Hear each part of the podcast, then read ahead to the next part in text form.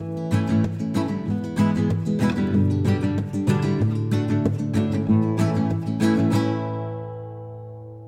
ou bonsoir à tous, suivant l'heure à laquelle vous écoutez ce podcast.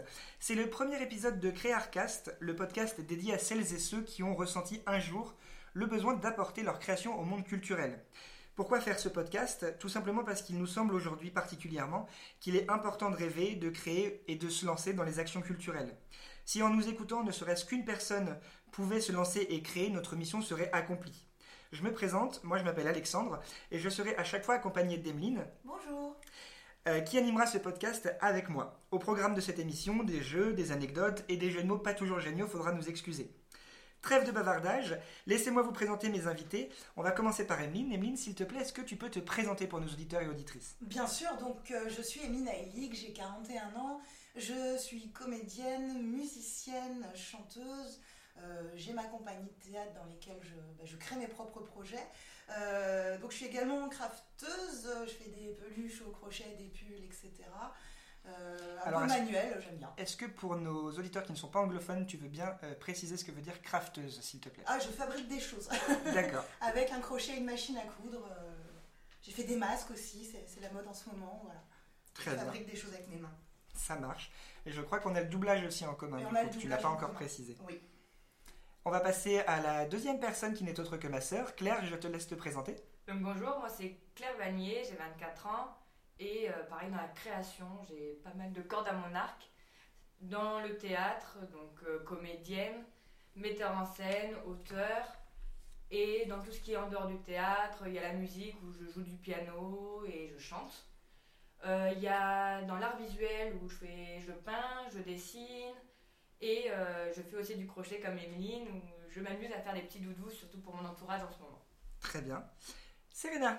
Bonjour, euh, moi c'est Serena Néel, j'ai 26 ans, euh, donc je suis comédienne principalement. Euh, je suis dans deux compagnies. euh, Tu peux dire les noms si tu as envie. Et euh, l'autre, on n'a pas encore décidé. on n'a pas encore décidé nom. Mais euh, voilà, on est en train de créer aussi euh, une pièce avec une amie de Shakespeare. Et à côté de ça, je fais beaucoup de photos, de défilés. C'est une créatrice qui est dans l'écologie, donc c'est le thème principal de ses pièces. Et son nom? C'est Marissa Garnier. Marissa Garnier, d'accord. Bah, vous pouvez aller, vous aller sur Instagram? Oui, absolument. sous ce nom-là? Ouais, oui, oui. Bah, Vous pouvez aller vous abonner à Marissa Garnier, du coup, créatrice dans l'écologie, donc t'es mannequin, on peut le dire. Euh, oui. Modèle. Oui, modèle, ouais. Voilà. Euh, et voilà, euh, je fais de la musique, de la danse. De la musique, quel instrument? Je fais du saxophone et un peu de guitare. D'accord. je chante légèrement. Moi, je ne chante pas du tout pour l'instant, Ah, donc euh, t'inquiète pas, il n'y a pas de problème. Et notre dernier invité, mais non des moindres, Marie, euh, on t'écoute. Bonjour, alors moi, je m'appelle Marie-Philippe, j'ai 24 ans, je suis aussi principalement comédienne euh, dans le théâtre. Je fais euh, de la musique aussi depuis un an, de la guitare, et euh, je chante euh, par-dessus euh, mes euh, magnifiques accords. Euh, Qu'est-ce que j'ai fait aussi dans la création? Euh, J'ai fait, euh, fait de la création lumière, tiens, euh, que j'aime beaucoup. J'aime beaucoup travailler la lumière, euh, parce que euh, je suis aussi pas mal manuelle, euh, j'aime bien... euh, tripoter plein de trucs quoi. Ok, euh, dit comme ça, euh, très bien. Tu aimes tripoter la technique. Voilà, La technique, pour être, ça, euh, exactement. voilà, pour ne pas avoir de problème avec le CSA. Ça marche. Alors Alexandre, tu veux nous parler un peu de toi? Euh, très bien, alors moi c'est Alexandre Vanier, j'ai 26 ans et je suis principalement comédien, euh, mais également auteur et metteur en scène. Euh, j'ai écrit une pièce dont je vais vous parler juste après, puisque les quatre invités qui sont avec moi sont les comédiennes de cette superbe pièce que j'ai écrite, donc mise en scène. Je travaille aussi dans le doublage, en tout cas j'essaye, mais voilà, je sais rouler ma bosse dans le doublage. Et euh, voilà, je travaille dans du divertissement où je suis comédien, donc euh, au plus proche des gens, dans ce qui s'appelle le théâtre immersif. C'est-à-dire qu'en gros, les gens sont euh, à 10-15 cm de moi et je joue en direct avec eux sans la barrière de la scène. Voilà, je crois que j'ai tout dit sur moi.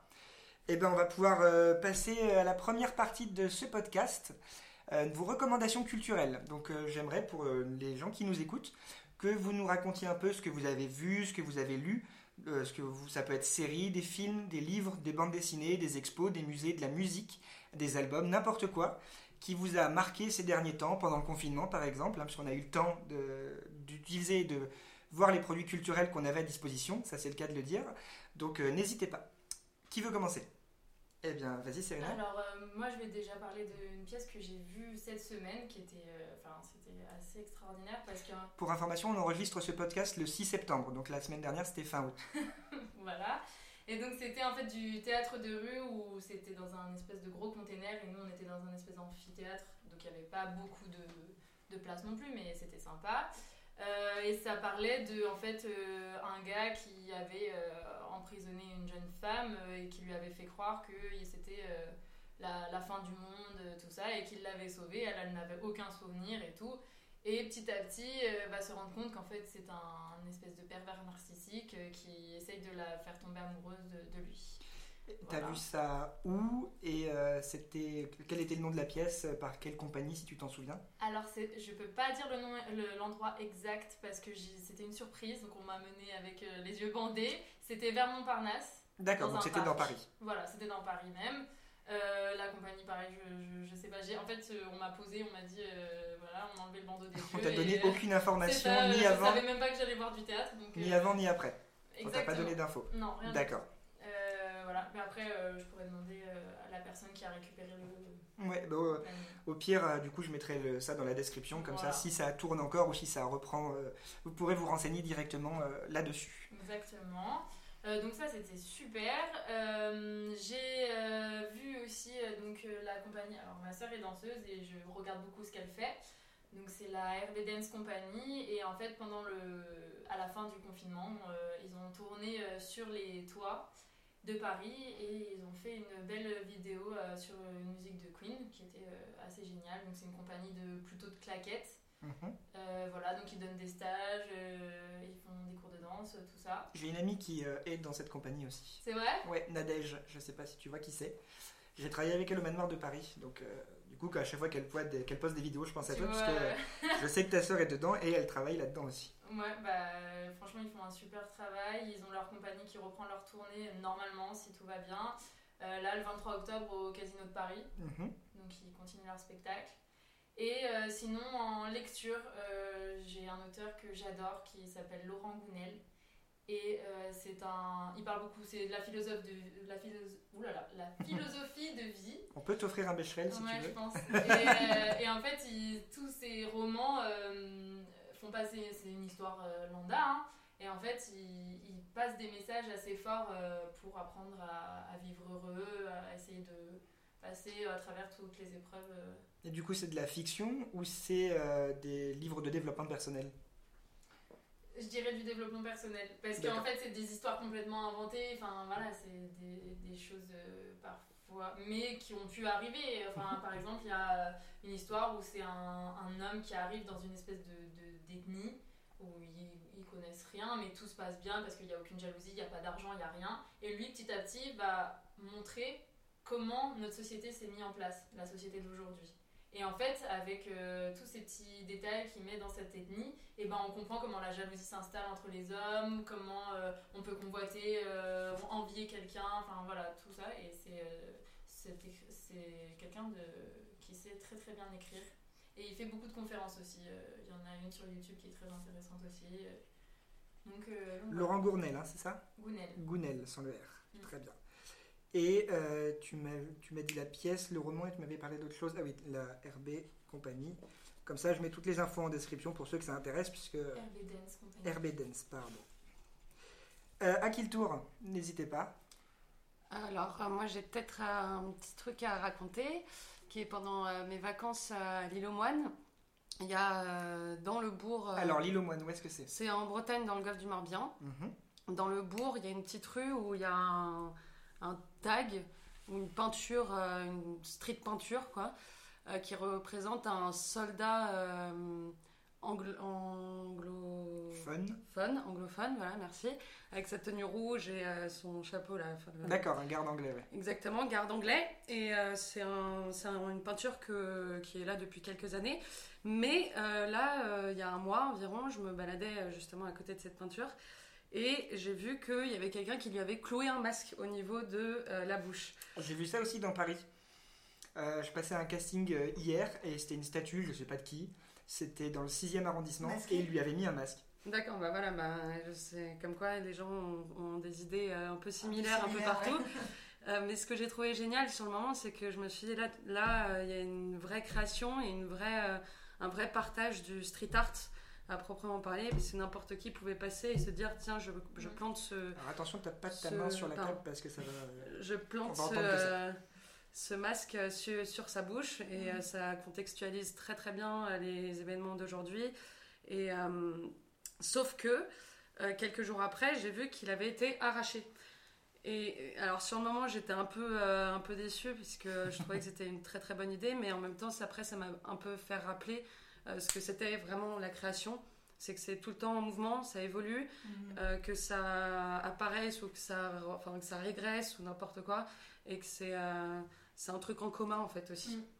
Voilà. Euh, moi, je voulais rebondir là-dessus sur le street art Mhm. parce que je connais une artiste qui est géniale. Qui, sa- son, donc son Instagram, c'est glad-po, P-O-W. Et en fait, euh, elle essaye de sortir des musées les œuvres d'art. Oh. Et en fait, elle va aller sur les maisons euh, de personnes anciennement connues euh, euh, et les créer ce personnage qui ne sera pas enfermé, qui sera à l'air. Enfin voilà, elle a vraiment euh, une page très intéressante. Donc euh, voilà, elle essaye de remettre au bout du jour. Comme euh, une mise en situation un peu? Ben ouais, D'accord. c'est ça. Elle, elle fait aussi beaucoup de tableaux, de, donc vous- on peut commander. Enfin voilà, et quand vous vous, promenez dans Paris, vous pouvez croiser euh, certaines de ces œuvres euh, qui sont assez. En fait, la tête n'est jamais représentée, elle est toujours euh, cachée par un- une espèce de masse de cheveux blanches. Enfin, vous verrez D'accord. sur la page. Et euh, voilà, D'accord, bah, très bien. Donc, euh, Glaude tiré du 6 ou tiré du 8 je crois que c'est du 8, ouais. Du 8 Pau. Très bien, ça marche. Euh, Bah, je veux bien rebondir parce qu'on était sur le street art. beau- beaucoup, beaucoup de rebonds. Très bien, c'est une émission, euh, c'est une émission de basket, on rebondit. Je suis la balle. J'avais prévenu sur les jeux de mots. Non, mais c'est vrai que moi, pendant mes vacances, j'ai eu la chance de visiter le, le Dédale Café à Vannes, qui est aussi. C'est un ancien bâtiment de la DDE, en fait, qui a été euh, colonisé, entre guillemets, par des, des- des artistes de rue. Alors, euh, et ils, ils refont régulièrement les étages. Donc là, on est arrivé, nous, on a visité le rez-de-chaussée qui avait été refait avec une thématique précise, sachant que c'est un bâtiment qui est en sursis. Il devait être détruit euh, en décembre là. Finalement, ça va être janvier. Et on est tous à prier pour que ça soit plus tard ou pas du tout. Mais pour l'instant, c'est, on est en- ils sont en sursis. Et euh, bah, si vous avez l'occasion d'aller voir euh, ce qu'ils font d'Edal Café sur Instagram, après il y a les liens de tous les artistes. Et c'est euh, c'est très varié, c'est, euh, il y en a pour tous les goûts. Euh, Donc pour le coup, c'est une vraie réserve d'art. Quoi. Ouais, complètement, mais c'est vraiment des, des gens qui ont été récupérés par le- là dans la rue et qu'ils ont mis dans le bâtiment. C'est du street art dans un bâtiment. Euh, Il y a aussi des vidéos, alors le toit je l'ai pas vu, mais ils ont fait un homard géant sur le toit sur des dizaines de mètres, c'est absolument magnifique. Il y a des salles où on voit ce que les artistes ont fait avec de la lumière noire.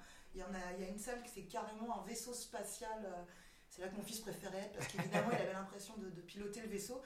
Mais c'est euh, c'est vraiment euh, très très varié. Moi j'ai pris beaucoup de photos, si ça vous intéresse, je vous montrerai tout ça. Carrément. Mais, euh, mais voilà, ça a été une belle découverte de, de cet été. Voilà. Super. Ben, en parlant de street art, je sais pas si Bon, t'étais avec un nous. rebond de plus. Ouais, un rebond de plus. Emeline Bruitage, j'avais dit qu'elle était une blague, voilà, boum. Je sais plus si t'étais avec nous, mais en Normandie, la ville fantôme, c'était quoi le nom déjà? J'en ai plus aucune idée parce que ça remonte à plusieurs années, mais ouais, il y avait une Il y ville. avait, euh, moi, ça m'avait marqué. Il y avait une ville Mhm. fantôme parce que euh, l'histoire de cette ville, si je me souviens bien, bien sûr, c'est que euh, c'est un agent qui avait euh, construit plein de maisons, plein de lotissements, des, des, ré- des résidences avec des appartements. Où on lui Alors, avait pas promis- d'appartement, il y a que des maisons. Non, t'avais un centre au milieu où il y avait des appartements et en plus un truc genre pour faire sauna, hammam, tout D'accord. ça. Je me souviens plus bien. Une espèce de piscine, euh, voilà. Et on lui avait promis qu'on lui donnerait son permis de construire. Et au final, il a commencé à construire avant de l'avoir et ils lui ont pas donné. Du coup, ouais, il y a eu plein de maisons qui ont été construites et c'est resté une ville fantôme parce que du coup, vu que pas de permis de construire, pas le droit d'y habiter. Bien oui. Et euh, du coup, les, les gens, se, je sais plus si elle existe encore parce que je sais qu'ils voulaient la détruire, mais ils sont appropriés l'endroit pour euh, faire du street art justement. Et il y avait mais des, Oui, il y a un nombre Des- de tags des- des incalculables, des, peintures de ouf, ouais, c'était vraiment de bien. tout genre. Il peut y avoir du Dark Vador comme une pieuvre à côté, comme, euh, comme euh, des, des- des choses cartoon, dessins animés, tout ça, et euh, des choses très réalistes aussi avec des vrais visages euh, magnifiques. Et je pense que si ça existe encore, pour ceux qui, en, qui le pratiquent, l'urbex, euh, Mhm. l'exploration urbaine, ça peut être grave un spot euh, à visiter parce que bah, il y a certaines maisons qui n'ont pas fini d'être construites. Donc euh, il y avait certaines maisons où tu avais les escaliers en marbre mais tu n'avais pas de porte, tu n'avais pas euh, l'étage qui était complètement construit. Donc euh, il y a une, une ambiance assez glauque du coup de voir toutes ces maisons vides, certaines à moitié construites, avec des tags qui parfois, bah, ou des graffitis qui sont pas forcément beaux. Mais voilà, parce que c'est pas esthétiquement beau, mais il y avait plein de trucs. Et avec une super vue sur la mer. Du coup, ça peut faire un peu flipper la nuit vrai. et tout. Donc, s'il y a des, des amateurs d'urbex dans le Cotentin, pas très loin de Cherbourg, en Basse-Normandie, il y a, il y a de quoi faire. Alors, euh, je sais plus du tout quel est le nom de cette ville. Je vais regarder sur internet et puis j'essaierai de mettre le On lien euh, demandera à notre oncle. en description. On savoir. demandera à notre famille. Est-ce que tu as d'autres recommandations culturelles, des choses, des Alors, séries que tu aurais pu voir ou Alors, quoi? pas des séries, rien à voir ni avec le théâtre, ni avec le dessin, ni rien. Mhm. Mais c'est vrai que cet été, je suis partie en Bourgogne. Mhm. Et euh, du côté de la Nièvre, alors je ne sais pas si c'est la Nièvre ou pas, mais le château de Guédelon, alors je ne sais pas si vous connaissez cette histoire, c'est euh, des personnes qui sont regroupées et qui voulaient construire un château avec les mêmes techniques qu'au Moyen-Âge. Ah oui. Donc c'est un Ah château oui. qui n'est pas du tout né euh, dans le temps du Moyen-Âge, il est en 98. Et euh, ils, ils arrivent à construire le château grâce aux visites. D'ailleurs, ils, ont fermé- ils ont failli fermer avec le Covid, mais fermé définitivement. Mhm.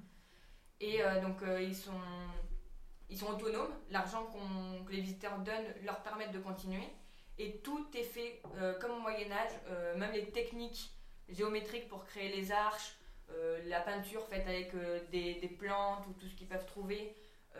toute la construction est faite avec les techniques du Moyen Âge. Alors forcément, comme ils nous ont expliqué, c'est des, des années de recherche avant pour trouver pour retrouver les vraies méthodes. Exactement, les vraies techniques, pas, pas faire n'importe quoi, parce que sinon c'est, c'était pas leur but. Et ils utilisent du coup les chevaux, les ânes, vraiment comme avant. quoi. Mais alors ça, c'est, je rebondis encore une fois Bon. là-dessus. euh, c'est euh, quelque chose qui se fait de plus en plus, Ouais. euh, Mm. de revenir sur des, des bâtisses fait- faites main en fait, et à ne plus vouloir utiliser beaucoup de machines, à vraiment vouloir faire ça de manière artisanale. Donc en fait créer avec sa propre main quoi. Mhm. Et en plus, ce qui était super intéressant, c'est que bah, comme ils vivent, enfin comme ils vivent, comme ils arrivent à faire euh, la construction de leur château grâce aux visiteurs, lorsqu'on arrive, il y a, on voit les, les, les personnes travailler, C'est ce que je voulais te demander. on les voit travailler Ah, et ils nous ça. expliquent comment ils font. Ouais, Ça. C'est génial. Ça se fait de plus en plus Donc- ça. Donc on voit bien euh, une période un peu comme ça. euh, Imagine le cours d'histoire, quoi. Ah mais c'est un vrai cours d'histoire. C'est Super. ouf. Ouais, ouais, ouais. Est-ce que vous avez d'autres euh, euh, recommandations culturelles avant que je passe aux miennes qui sont pas nombreuses parce que j'ai pas le temps de faire beaucoup de choses? Oh bah sinon moi je dirais bien d'aller voir sur CLR Création, euh, Instagram, tout ça. si tu veux. Alors ça, on y reviendra sur les actualités en fin de podcast. Euh, nos propres recommandations culturelles personnelles. Sinon, bah, moi, j'ai pas grand-chose. Je vais pas mentir parce que j'ai pas beaucoup de temps à moi. Ou alors, je regarde des trucs très anciens. Là, sur Netflix, c'est les Ghibli. Euh, sur euh, Disney+, bah, ça va être tous les, tous les films Disney. Donc, évidemment, je recommande euh, à fond. Mais ça, tout le monde connaît. Euh, en jeu de société, il y a le Disney Villainous qui existe. Ah oui, plus, plus, plus, plus, plus. Un jour, on y arrivera. Un jour, on arrivera à le jouer. C'est un, un- un jeu de société qui, qui, qui est autour des méchants Disney. Il n'y a pas besoin de s'y connaître énormément en Disney pour pouvoir apprécier le jeu, puisque c'est un jeu de stratégie. Vous arrivez, chacun incarne son méchant avec un objectif euh, différent. Et votre but, c'est d'atteindre votre objectif grâce aux cartes que vous allez piocher au fu- au fur et à mesure, tout en euh, piégeant vos adversaires, donc en les ralentissant. Et du coup, plus vous les ralentissez, plus vous pouvez avancer de votre côté. Et du coup, c'est un jeu bah, où vraiment vous pouvez devenir méchant et c'est assez drôle. Euh, Il y a trois, trois boîtes de jeu. La première boîte qui contient 6 personnages, elle est à 45 euros. Et les deux plus petites qui en contiennent 3 chacun sont à euh, 30 euros chacune si ça vous intéresse. Disney Villainous. Euh, Nous n'avons pas d'action dessus, hein, mais c'est juste Non, que c'est bien. ça n'est pas un placement de produit, ça serait bien pour le premier épisode, croyez-moi. On aurait vraiment une salle et un matos euh, euh, encore plus euh, pro que ce qu'on peut avoir. Euh, si Disney veut nous financer, il n'y a aucun problème. Oh, Euh, moi, j'aurais tellement filé de thunes depuis le début de ma vie que clairement, euh, il y a de quoi faire. Euh, donc voilà, ça en jeu de société. On Sinon, voit à ton t-shirt d'ailleurs. hein. exactement, puisque j'ai un t-shirt euh, Mickey, Mickey qui bel n'en- effet. qui n'en a rien à faire euh, du monde. Euh, les séries, moi, je, enfin, je pense que vous l'avez tous vu, c'est Westworld, Ah bah oui. de 2016. Incroyable, et ça, ouais. Elle est incroyable. J'ai commencé la saison 3, mais j'aime beaucoup la 1, mais Elle est euh, ouf, hein. ouais. c'est, euh, Moi, j'ai pas vu, ça fait partie des séries que je dois voir, parce que j'en ai Il faut- 25, Ah bah, euh, 50 à voir et ouais, j'ai jamais le temps de c'est commencer. c'est une série très Elle est intéressante. ouais. incroyable. Voilà, plein de rebondissements. Et les- j'ai vu ça, les musiques de Westworld sont faites par le même gars euh, que Game of Thrones. Ouais. C'est pour ça que les musiques sont géniales. D'accord. Euh, Rawin, les mondes désordre, mais bon, on va vous retrouver ça facilement. Est-ce que vous avez des vu. Ténet au cinéma? Parce que moi, je veux aller le voir, mais j'ai toujours pas trouvé le temps plus. encore. Personne? Non. Bon, bah, vous aurez- Ouais, vous aurez pas d'infos dessus. Euh, j'ai beau payer euh, la carte UGC, je l'ai jamais. En ce moment, ça me, ça m'énerve un peu de moi-même. Bien, on va passer du coup alors à une- un petit point un peu particulier puisque comme je vous dis, on enregistre ça le 6 septembre 2020, juste après donc euh, le confinement et l'été un peu compliqué dû au coronavirus. Alerte coronavirus. Exactement. si vous écoutez ce podcast en 2052, eh bien euh, sachez que Nous avons survécu ou pas? en, ma- euh, en 2020, Pour l'instant. Une- tout va bien. En 2020, une pandémie globale due à une, donc une épidémie de coronavirus, donc euh, une maladie due à un pangolin ou à une chauve-souris, personne n'est d'accord, euh, est arrivée sur le monde et notamment en France. Attends, attends, s'il faut, c'est des scientifiques qui ont créé le virus. C'est le professeur Rao qui a créé Voilà. le virus. Voilà. De toute façon, en 2052, vous le savez déjà. Les théories du complot, tout ça. Euh, donc, et qui nous a forcé à nous confiner pendant deux mois et demi. Et pour le monde du spectacle, on est presque encore confiné euh, parce que la reprise est plus dure que dans certains autres domaines. Alors, on n'est pas au plus mal parce qu'il y a les intermittents de l'emploi qui, eux, vraiment ne travaillent plus, les, la restauration, etc., les précaires. Mais euh, du coup, c'est pas évident puisque les salles de spectacle ne sont pas encore toutes réouvertes, les spectacles sont reprogrammés ou annulés, les concerts, etc. Et beaucoup de théâtres ont fermé. Beaucoup, Mhm. exactement. Voilà. Ouais, qui n'ont pas pu con- continuer après coup. Beaucoup de Et, théâtre. euh, euh, ouais. Il y a des spectacles, enfin des, des grands concerts que tu peux pas jouer puisqu'ils demandent de- ils ont une jauge de 5000 personnes. S'ils ont vendu 10 000 billets, on peut pas piocher, donc ils préfèrent annuler purement et simplement. C'est une période compliquée. Voilà. Exactement, donc euh, tous les théâtres confirmés, tous les théâtres qui résistent petit à petit avec les subventions, mais qui du coup ne prennent pas le risque de- d'acheter des spectacles euh, pour ne pas perdre de l'argent, euh, puisque là pour l'instant c'est sous le coup de un groupe puis un mètre de distanciation obligatoire, donc il y a forcément des sièges vides, et parfois certains petits théâtres sont obligés de remplir la jauge pour pouvoir vivre, ou en tout cas d'avoir plein de spectacles, ce qui n'est pas le cas. Euh, donc j'aimerais avoir votre ressenti sur euh, justement cette période pour vous artistique. Euh, déjà, la première question, c'est est-ce qu'il y a des intermittents ici autour de nous? Parce qu'on vit forcément la chose différemment si on est intermittent et si on a déjà nos droits qui nous permettent du coup de vivre grâce aux allocations. Si on travaille à côté pour pouvoir derrière essayer de subventionner nous-mêmes nos propres projets artistiques, ou si au contraire on est déjà en train d'essayer de faire son intermittence, de vivre sur ses cachets et clairement vivre sur ses cachets, Emeline et moi on va pouvoir le confirmer, c'est pas avec 500, 700 euros par mois qu'on peut vivre, payer le loyer, surtout en région parisienne. C'est compliqué. Donc, euh, moi je suis intermittent du spectacle. Moi aussi. Emeline aussi. Mhm. Et quelle est votre situation à vous les filles? Moi, j'ai pas réussi à l'avoir cette année, donc je suis encore plus dans la merde. voilà. ben, Vas-y, raconte un peu ta, ta situation, comment tu ressens les choses euh, par rapport à tout ça. Et bah heureusement que j'habite encore chez mes parents, parce que sinon je pense que ça aurait été une bonne galère pour, euh, pour manger euh, ou pour euh, me loger tout simplement. Euh, donc ouais, j'ai pas réussi à avoir mon intermittence. Il te manquait beaucoup d'heures? Bah ouais, je, pas mal quand même, ouais, un peu. Si, en parlant pardon, des recommandations culturelles, je reviens un peu, mais il y a un- justement en parlant des heures d'intermittence, il y a un podcast qui s'appelle 507 heures par les- le collectif des nébuleuses euh, que j'ai découvert juste après le confinement et qui du coup justement parle des différents métiers, euh, de, surtout la technique, donc les assistants réels, les cadreurs, les chefs-op, etc. Et la difficulté d'avoir le statut, de le conserver et leur parcours. C'est vachement intéressant à suivre, que vous soyez intermittent ou pas, surtout que si vous n'êtes pas, euh, ou si vous n'êtes pas familier ou familière du monde artistique, vous apprenez plein de trucs. On apprend des choses et pourquoi le statut, euh, le, le régime ce n'est pas un statut et comme ça, etc. etc. Donc voilà, n'hésitez pas, le collectif euh, Les Nébuleuses et le podcast 507 heures.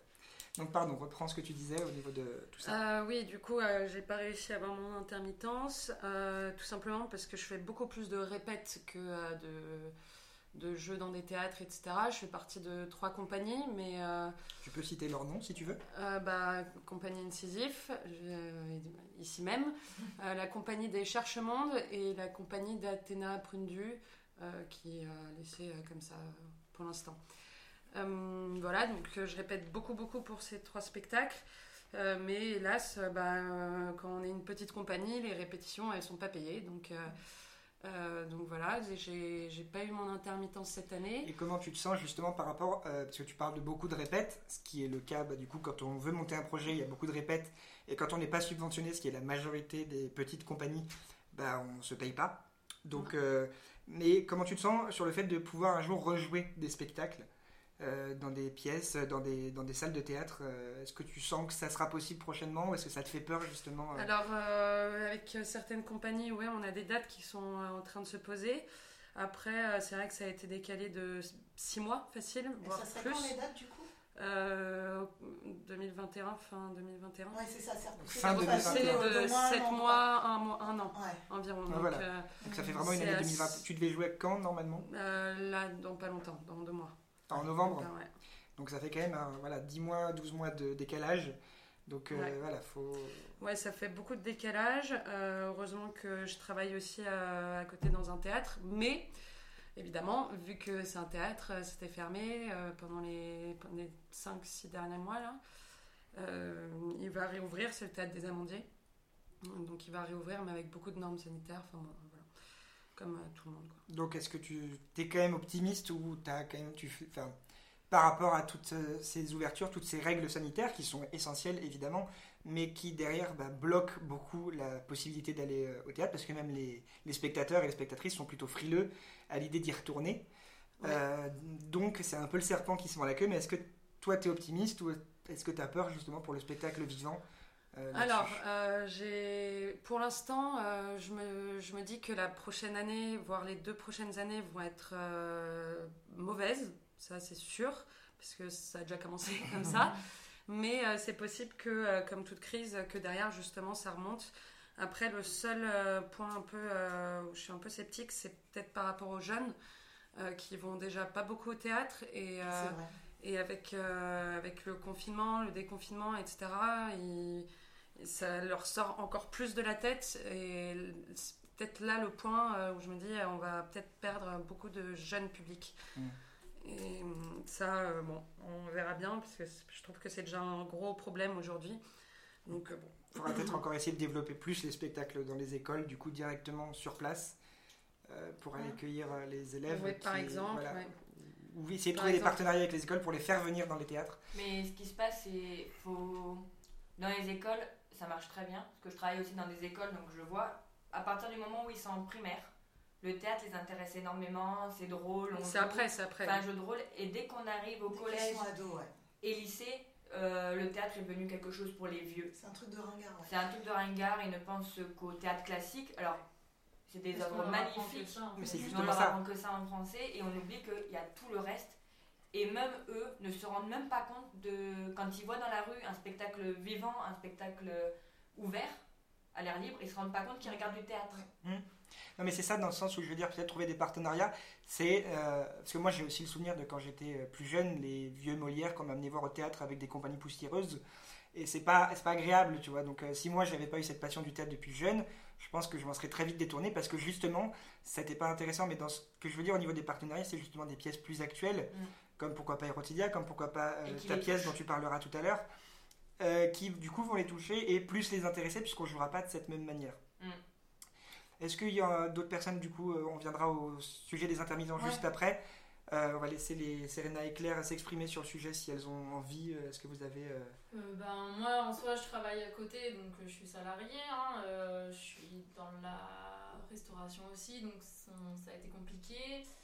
Mais en soi, c'est une entreprise qui nous a gardé notre salaire euh, le plus longtemps possible. Forcément, il y a des shops qui ferment, euh, voilà, il y a tout ce qui se passe qu'il faut. Moi, ce que je ressens par rapport à cette situation, c'est beaucoup de frustration dans le sens où on a commencé l'année très très durement Mhm. parce qu'on a quand même eu et gilets jaunes et grève et ensuite on a eu le coronavirus. Et après tout ça, euh, on ouvre des salles de cinéma, on dit qu'il n'y a pas besoin de, euh, de masques parce que le popcorn faut le manger et tout tralala. Et à côté de ça, il y a des Par notre ministre de la Culture, hein, Roselyne. Bachelot. Il y a des compagnies qui ne peuvent pas jouer dans des théâtres, or que c'est exactement la même chose, et si tu mets un masque, il n'y a pas de problème. Mais, euh, encore une fois, euh, beaucoup de frustration aussi sur tout ce qui a été dit sur euh, les intermittents pendant le confinement, en disant euh, bah, ils ont qu'à se trouver un, tra- un travail. Chevauchons En fait- le tigre. Voilà, parce que euh, forcément, vous allez au cinéma, euh, c'est génial d'aller voir, mais par contre, aller payer tout ça, euh, ça se fait pas, tu vois. C'est comme quand tu vas faire euh, un shooting photo et qu'on dit, ah bah non, je paye pas. Enfin, au bout d'un moment, c'est bien la passion, mais tout le monde regarde, tout le monde veut voir, veut qu'il y ait des gens qui, qui sortent des choses, euh, des chansons, euh, des films et tout ça, mais euh, personne ne veut payer. C'est ça, on veut du contenu, mais le payer sort de c'est ça, et ouais, c'est de la frustration, un peu de tristesse aussi, parce que bah, je me dis qu'il y a. En fait, c'est chacun pour soi, quoi. Mais on revient au problème, mais ce problème des intermittents, ça existe depuis des années, des années. Euh, parce que les intermittents, voilà, faut savoir, pour ceux qui ne sont pas du tout au courant, un intermittent du spectacle, euh, alors ça dépend si on est technicien ou comédien, artiste, metteur en scène, etc. Je vais parler du côté surtout artiste parce que c'est celui que je maîtrise le plus. Il faut qu'on arrive à déclarer 507 heures de travail, donc 507 heures payées, pour pouvoir euh, espérer toucher le minimum des allocations. Alors c'est un, super bien quand on y arrive parce que ça nous permet quand même d'être protégé pendant au moins une année entière euh, si on a des coups durs parce que voilà le travail intermittent du spectacle, le mot intermittent ça n'est pas pour rien. On travaille pas tout le temps. On n'est pas en 35 heures, on n'a pas toujours le même employeur. Dans le mois je peux en avoir 7, quand je peux en avoir 0. Et donc imaginez bien que travailler 0 heure dans le mois et donc potentiellement toucher 0 euros, c'est pas viable. Or, voilà, les créateurs, euh, intermittents ou non, hein, mais là je parle des intermittents, on apporte quand même beaucoup de choses au monde de la culture et un chiffre qui revient souvent et qui est vrai, le secteur de la culture rapporte 7 fois plus que le, secteur, secteur automobile. automobile. Donc rendez-vous compte que c'est énorme. Le poids de la culture en France est énorme. Et il faut savoir que les intermittents, il y en a très peu sur le nombre des personnes qui créent de la culture. On est 120 000. On est 120 000, euh, on est plusieurs millions à faire de la culture. Exactement. Il y en a qui sont, comme Claire ou Serena, salariés en même temps. Il y en a qui sont encore en études. Il y a Émilie et moi, voilà, on est un peu tous représentés. 120 000 indemnisés. Tous les autres sont pas indemnisés ou pas de la même manière. Et dernier point, c'est que nous, on cotise quand on travaille et on cotise beaucoup plus que les personnes au, au régime, ce qu'on appelle régime général, donc les salariés classiques, entre guillemets. En gros, avec nos cotisations, on est autosuffisant pour s'alimenter notre propre intermittence du spectacle. Donc il faut arrêter avec cette vieille légende que les intermittents coûtent de l'argent. Pendant le confinement, par exemple, c'est nous qui avons payé les, les chômages partiels de beaucoup de- d'emplois. Moi, ça ne me dérange pas, je trouve ça très bien, on Bien est là pour se soutenir. Mais derrière, en voir notamment dans le Figaro, où je dénonce, j'ai pas peur, voilà, euh, qu'est-ce que vous voulez. Le Figaro, avec ses sondages à la con, on va le dire, euh, Oh qui là, ah oui, ose poser plusieurs fois la question faut-il financer euh, les personnes du monde du, du spectacle? Non. À plus de 50%, j'ai envie de vous dire éteignez vos ordi, éteignez vos télés, arrêtez les consoles ça, de pendant deux mois et demi, les gens ont regardé que des, des intermittents et ils ne s'en rendent pas compte en fait. Ils pensent que c'est des stars, que voilà, ils sont payés comme ça, que la vie est facile. Et en fait, euh, ils se rendent pas compte, je pense vraiment. De tout ce qu'il y a derrière, déjà, tous les techniciens, tu disais le son, la Ouais. lumière, l'image, Et le, même caméra, Marie, le montage, même tout ça. le dit, la plupart des répètes sont pas, sont pas payées, euh, la plupart des choses qu'on fait ne sont pas payées. Après, c'est un métier de Et c'est même nous aussi. qui mettons de l'argent pour pouvoir Exactement, financer nos propres Exactement. projets. Moi, je donnerais le challenge à quelqu'un. Si une personne pouvait faire ça, vivre 24 heures, sans musique, sans pouvoir lire de livres, sans regarder Sans de, téléphone. De personnes qui qui dessinent ou qui même fait la cuisine, parce qu'il y a des grands créateurs au niveau de la cuisine qui font des trucs de, de, de, de fou, Bien sûr. sans voir la télé, donc pas de série, pas de film, euh, pas de divertissement, vivre. Alors on peut, hein, dans Bah, la nature, sans rien une dictature. hein. aussi. Le confinement aurait été Mais différent. hein, Les Et plus long. 90% de la population, parce qu'il y en a, voilà, ils ils ils s'en foutent de tout ça, mais c'est rare, 80, au moins 90% de la population ne vit pas sans toute cette culture et ne peuvent plus vivre sans. Je dirais même plus jusqu'à dire 100% parce que les affiches, les pubs que tu vois dans les Bien transports, que tu vois dehors, ce sont des graphistes qui ont Ou même été. on euh, s'habille avec des, avec des vêtements que certains ont créés. Mhm. Exactement. Donc, quoi qu'il arrive, en fait, la culture, elle est partout aujourd'hui. Que ce soit voilà, dans les affiches que tu vois dans le métro, que ce soit à la télé, la série, le film, que tu regardes, le dessin Dans les animé, bijoux, dans les, les lunettes. bijoux, la bande dessinée, la mode, il y a tout qui est fait par la culture. Donc, arrêtez. Et encore plus, de dire qu'on vous coûte de l'argent, ça n'est pas vrai. Vous êtes bien content quand vous êtes au chômage d'avoir vos allocations.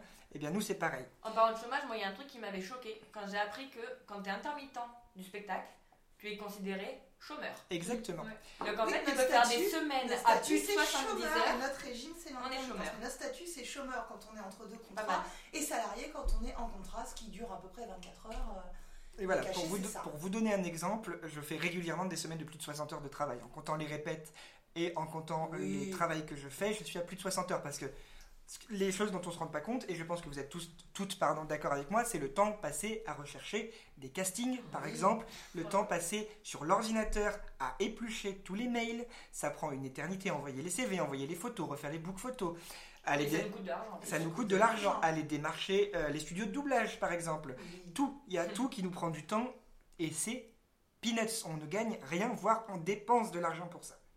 Donc le peu d'heures qu'on peut travailler, clairement 507 heures dans une année, c'est très peu. De, chance pour nous de les avoir, c'est très peu de travail pour vous, mais c'est énormément de temps euh, qu'on passe et c'est très peu de temps réel que nous on passe à travailler.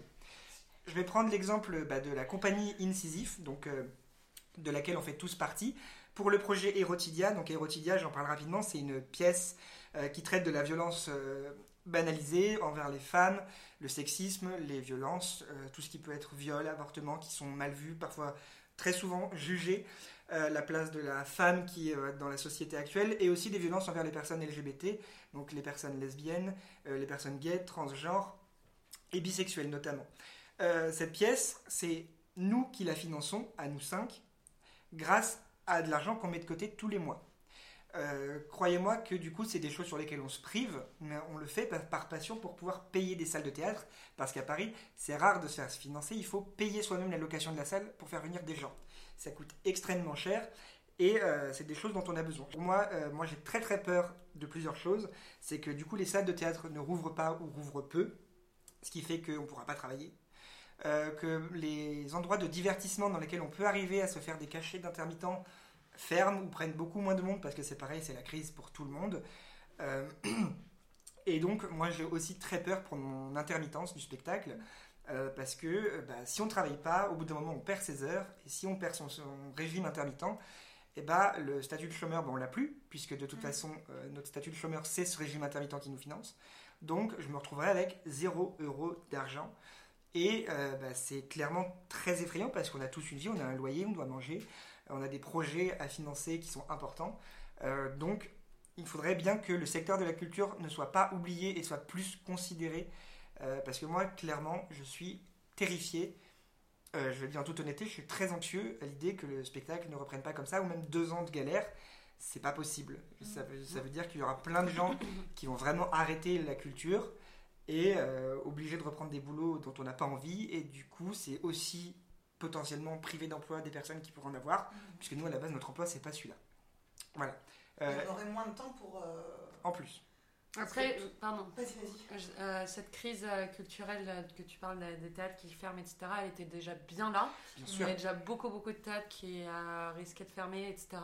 C'était déjà bien la merde, si euh, je peux me permettre ce, ce mot.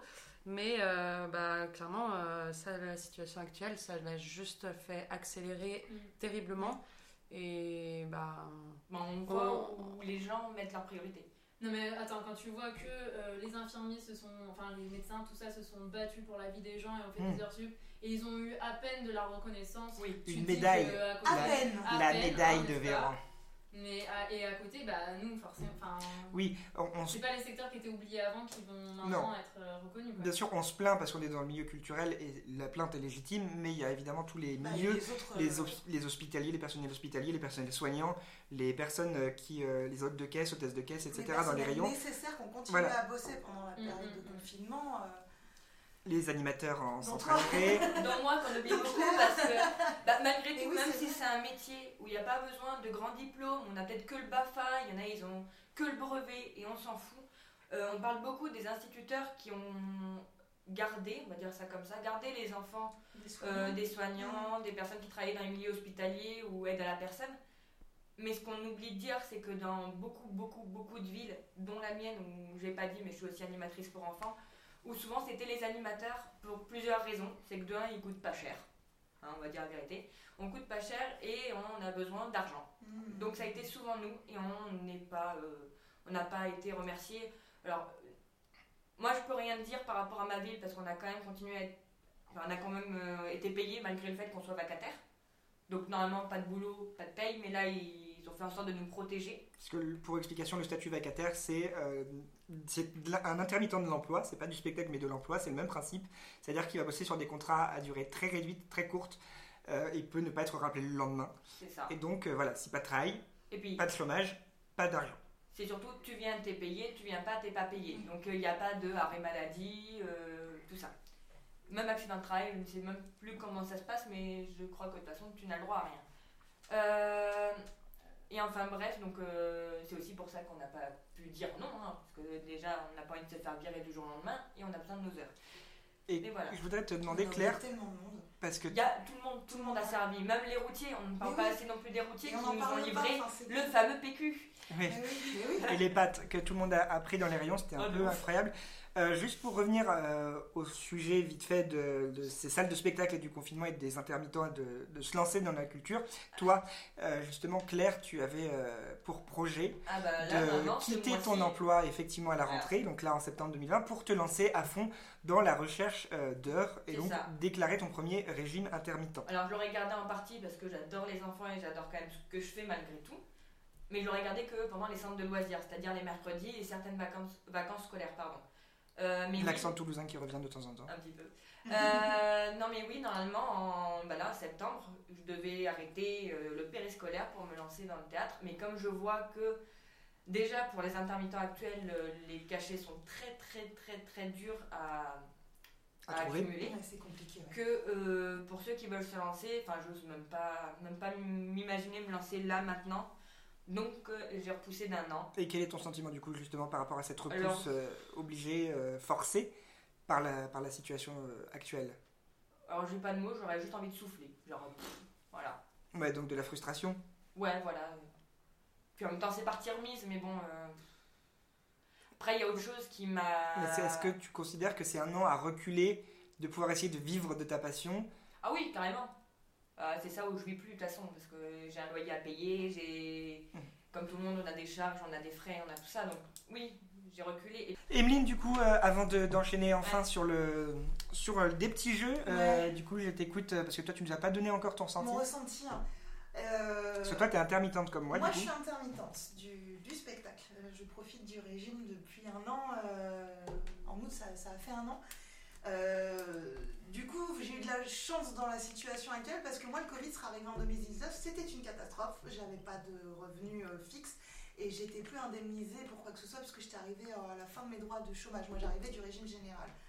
J'ai fait euh, ce que Claire veut faire euh, un petit peu plus tard, mais voilà, je l'ai fait. Ouais, j'ai- eu de la chance dans mon malheur puisque j'ai validé l'intermittence, euh, ça fait un an. Donc j'ai pas à me préoccuper de comment je vais manger. Après, moi, 2020 a commencé déjà mal. hein. En janvier, j'ai une pièce qui s'est annulée sur une histoire de SACD, donc j'étais déjà en La SACD, c'est euh, tout ce qui gère les droits d'auteur Voilà. pour les artistes, donc euh, les auteurs de pièces de théâtre, de livres, etc. Voilà. C'est la SACD qui les rémunère. Euh, qui, on- dé- qui- qui demande aux auteurs, quand on demande les droits pour une pièce, euh, s'ils sont d'accord ou pas, les auteurs Ouais. répondent combien on paye quand on veut jouer la pièce, et là en l'occurrence l'auteur n'était pas d'accord. Donc voilà, euh, donc voilà, 2020 moi, a commencé comme ça, euh, après il y a eu le confinement par-dessus. Alors faut savoir moi que je suis maman, donc il y a eu un vécu un peu particulier par rapport au confinement, puisque mon fils a été confiné aussi. Euh, et que c'est pour ça que je remercie beaucoup tous ceux qui sont occupés de, de nos enfants pendant ces moments-là, parce qu'on dit les instituts, les éducateurs, ça, mais c'est pas vrai. Moi, j'ai reçu des mails de l'instit de mon fils à 1h du matin, minuit, et je sais qu'elle s'est pas relevée dans la nuit pour me l'envoyer, donc ça veut dire qu'elle a travaillé jusqu'à cette heure-là euh, pour envoyer les devoirs. Donc merci à elle et merci à tous euh, pour tout. Parce que voilà. Euh, non, sinon, mon ressenti par rapport à l'avenir, j'ai hâte que ça redémarre, mais après, encore moins, c'est aussi particulier parce que j'ai réussi à me casser le pied cet été au moment où ça redémarrait un petit peu. Euh, donc, j'ai pas vraiment rebossé. euh, Ah, T'as hâte que ça redémarre, mais Ouais. est-ce que tu. Je pense qu'on a tous hâte de toute manière Bah, que ça c'est- redémarre, là, à quoi qu'il arrive. Moi, j'ai quelques trucs Ouais. qui arrivent. Après, c'est des projets à long terme. Mais euh, là, je vais avoir un court métrage rémunéré qui, qui arrive fin septembre. Après, encore une fois, c'est un projet sur lequel la, la réalisatrice travaille depuis des années. Euh, petit peu d'espoir, mais Après, les que tournages- l'avenir me donnera raison. Les Donc, tournages, c'est assez différent des salles de spectacle Oui. parce que les tournages, c'est assez. Alors, je parle pas forcément des grosses prods où là, ça doit pas forcément être évident, quoique ils sont tellement euh, Mm. subventionnés qu'en grosse prod ça va, mais c'est plutôt les salles de spectacle, moi, qui m'inquiètent. euh, j'ai j'ai été On voir peut un- qu'espérer. un mais- spectacle en juillet, euh, pour le coup, j'ai pas pu en parler tout à l'heure, ça s'appelle De verre en verre et c'est génial. Ah, avec Anne-Dorothée, ouais. Avec Anne-Dorothée, évidemment. Euh, on était alors, à la jauge, justement, moitié. Ils avaient attaché les chaises pour pas qu'on puisse les déplacer. Un sur deux, on était masqués, les comédiens ne l'étaient pas. Ah oui, C'était faisable. vaut mieux. Mais est-ce que financièrement c'est jouable?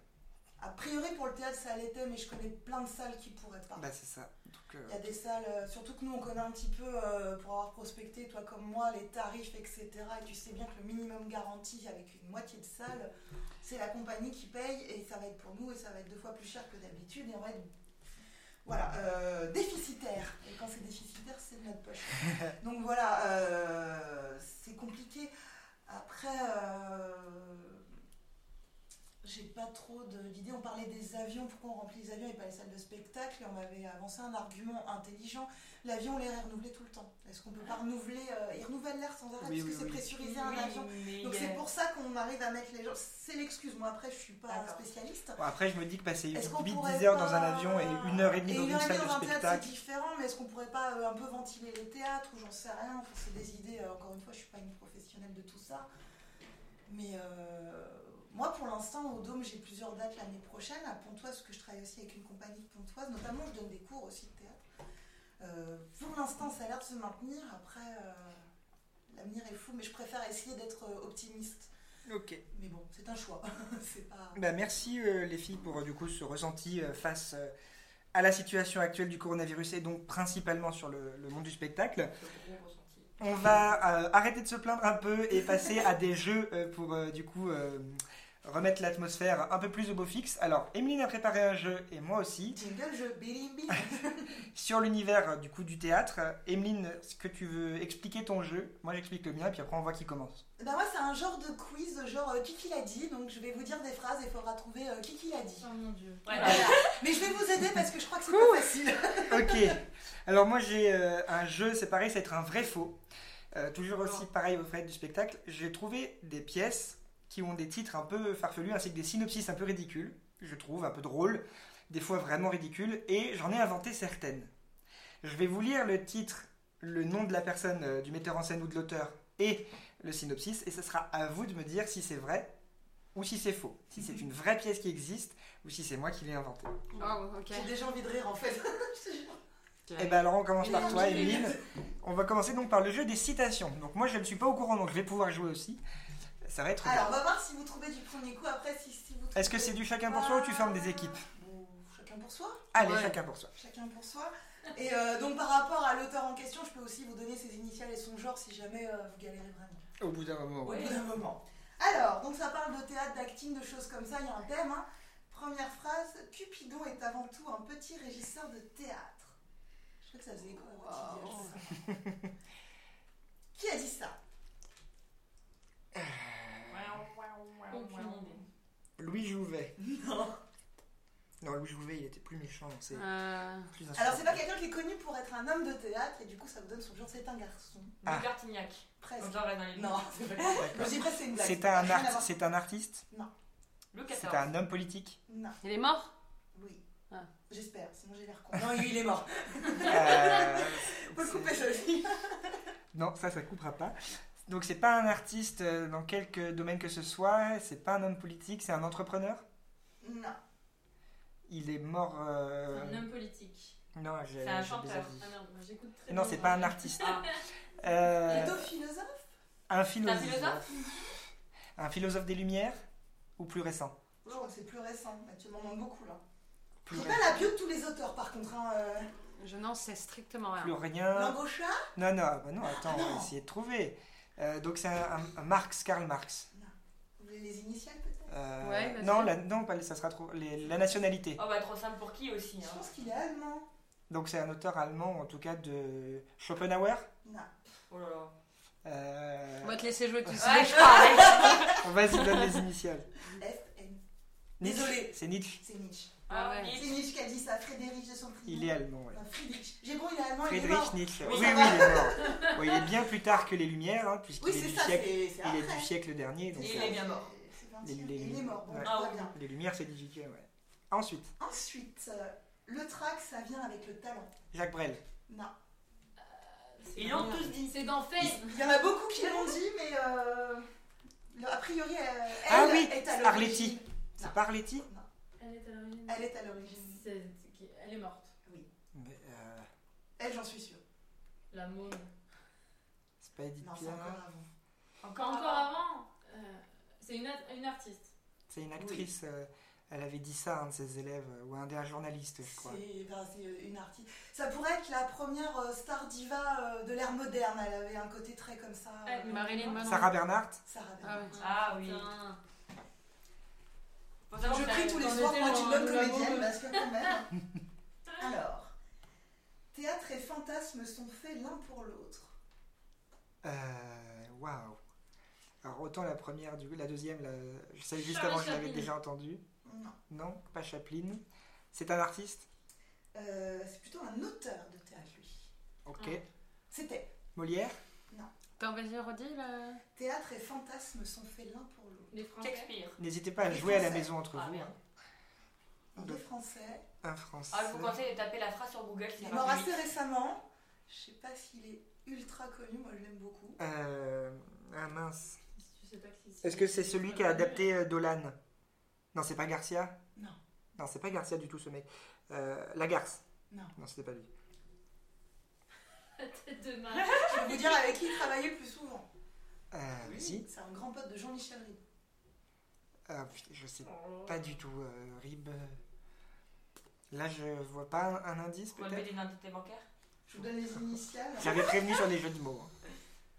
Vas-y. Claire, je te parle Vous le voyez pas, mais il y a le regard euh, bien. C'est très, très, méchant très, radio, euh, très radiophonique. euh, Emeline, euh, son regard euh, aurait pu la transpercer. Donc, Alors, ses initiales RT. Et C'est pas un retweet.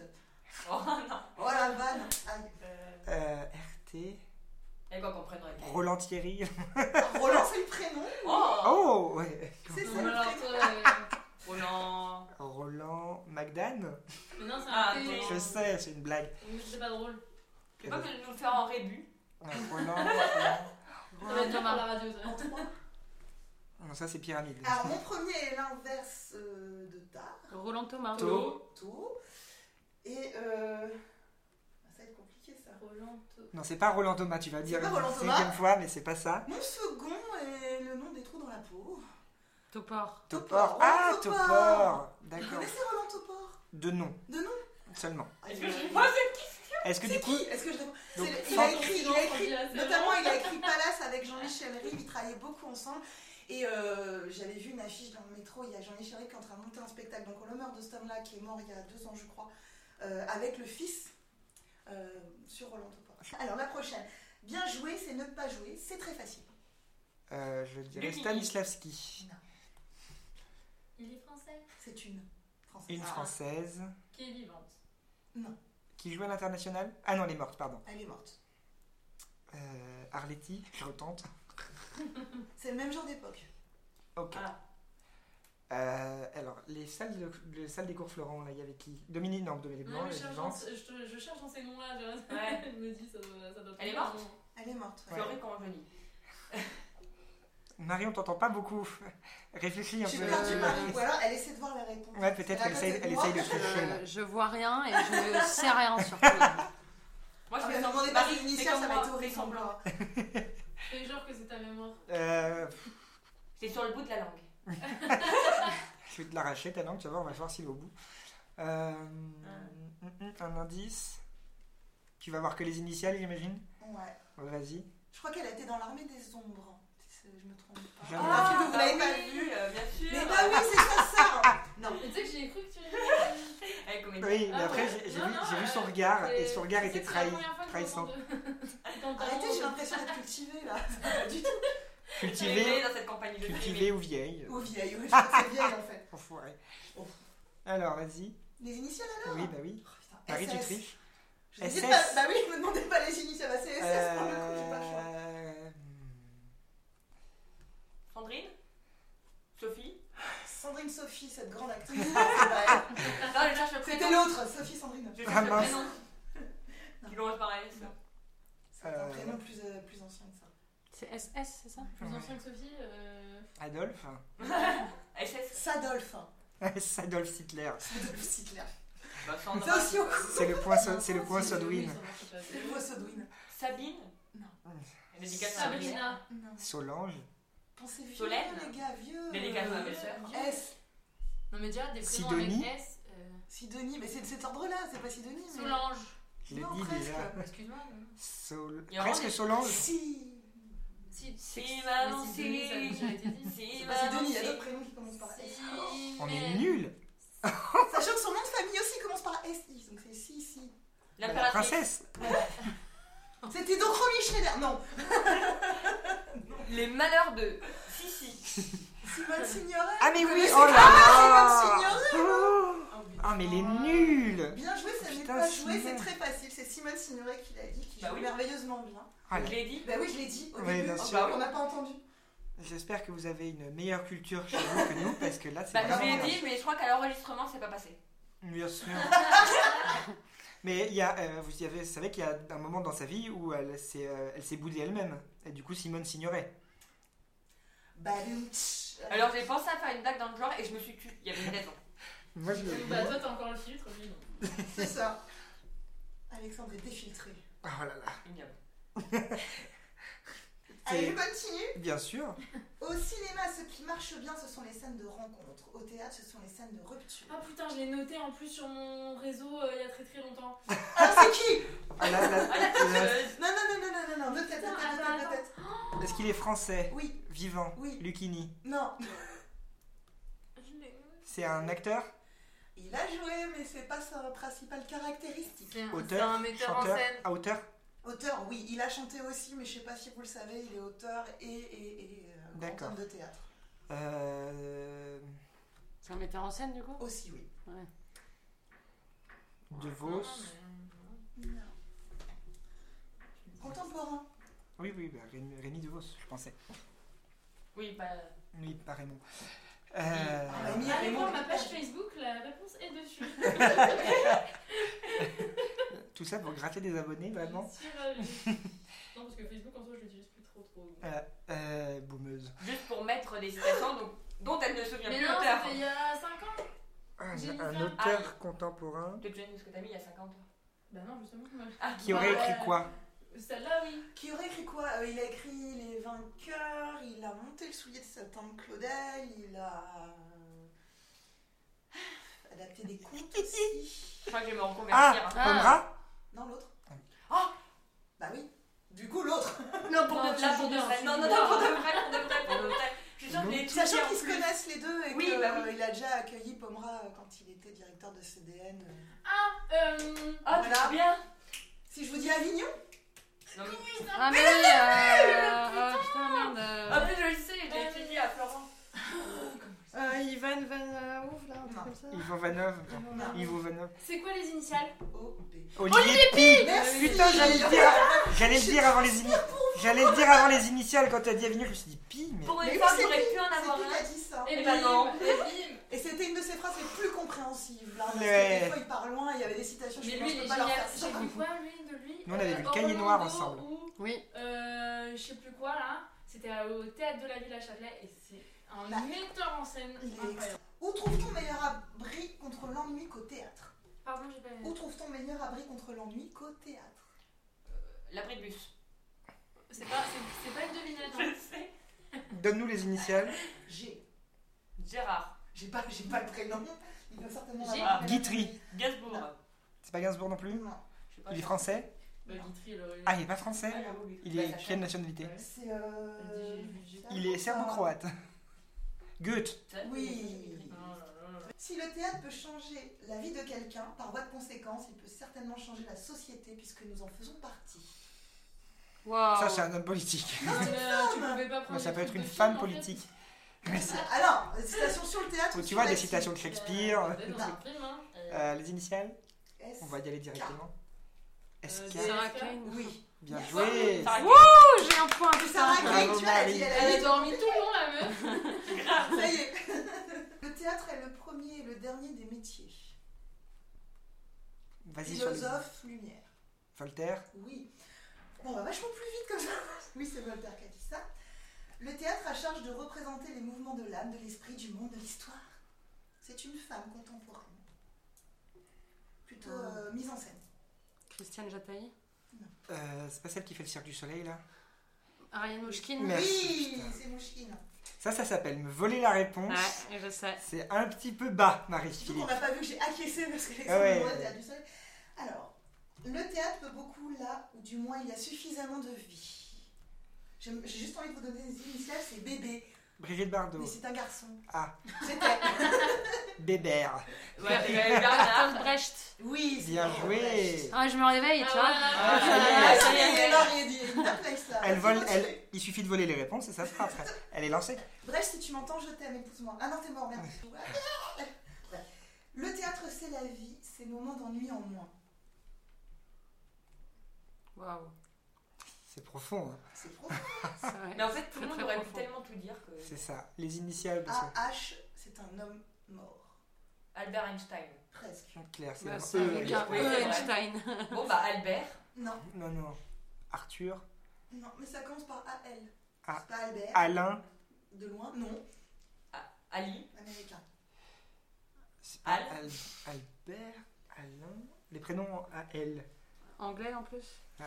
Albin. Euh, Aloïs. Alors, je vous aide vraiment pour le prénom, on serait plutôt dans le serviteur de Batman. euh, Alfred. Voilà. Hitchcock. Merci Ah, Oui C'est une victoire de On chez m'a donné Ménard. le prénom, mais.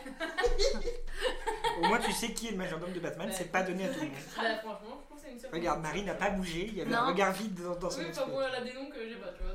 Ah, Sarah Kane, c'était beau quand même. Ouais. Si le théâtre avait dû faire comprendre aux gens la réalité de la bêtise, Molière il serait arrivé avant nous. Donc, c'est après Molière. Coluche.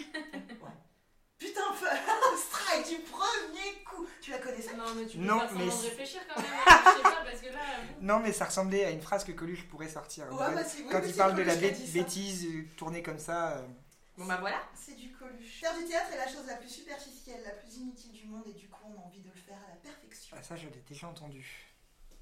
Alors lui il a trois initiales, ça peut vous aider déjà. Français, mort, Jean-Luc Belmondo. Auteur. Euh, Jean- Jean-Luc, du coup? non, non. Jean-Pierre? BMK, Bernard Ah, Marie Bernard Coltès. Coltès, Bernard. Marie Coltès. Ce fameux Bernard. C'est Bernard là C'est Bernard Marie. Ouais. Le bon vieux BN. Mon vieux BM. Alors, le théâtre est né de l'église, elle ne lui pardonnera jamais. Jalousie de métier.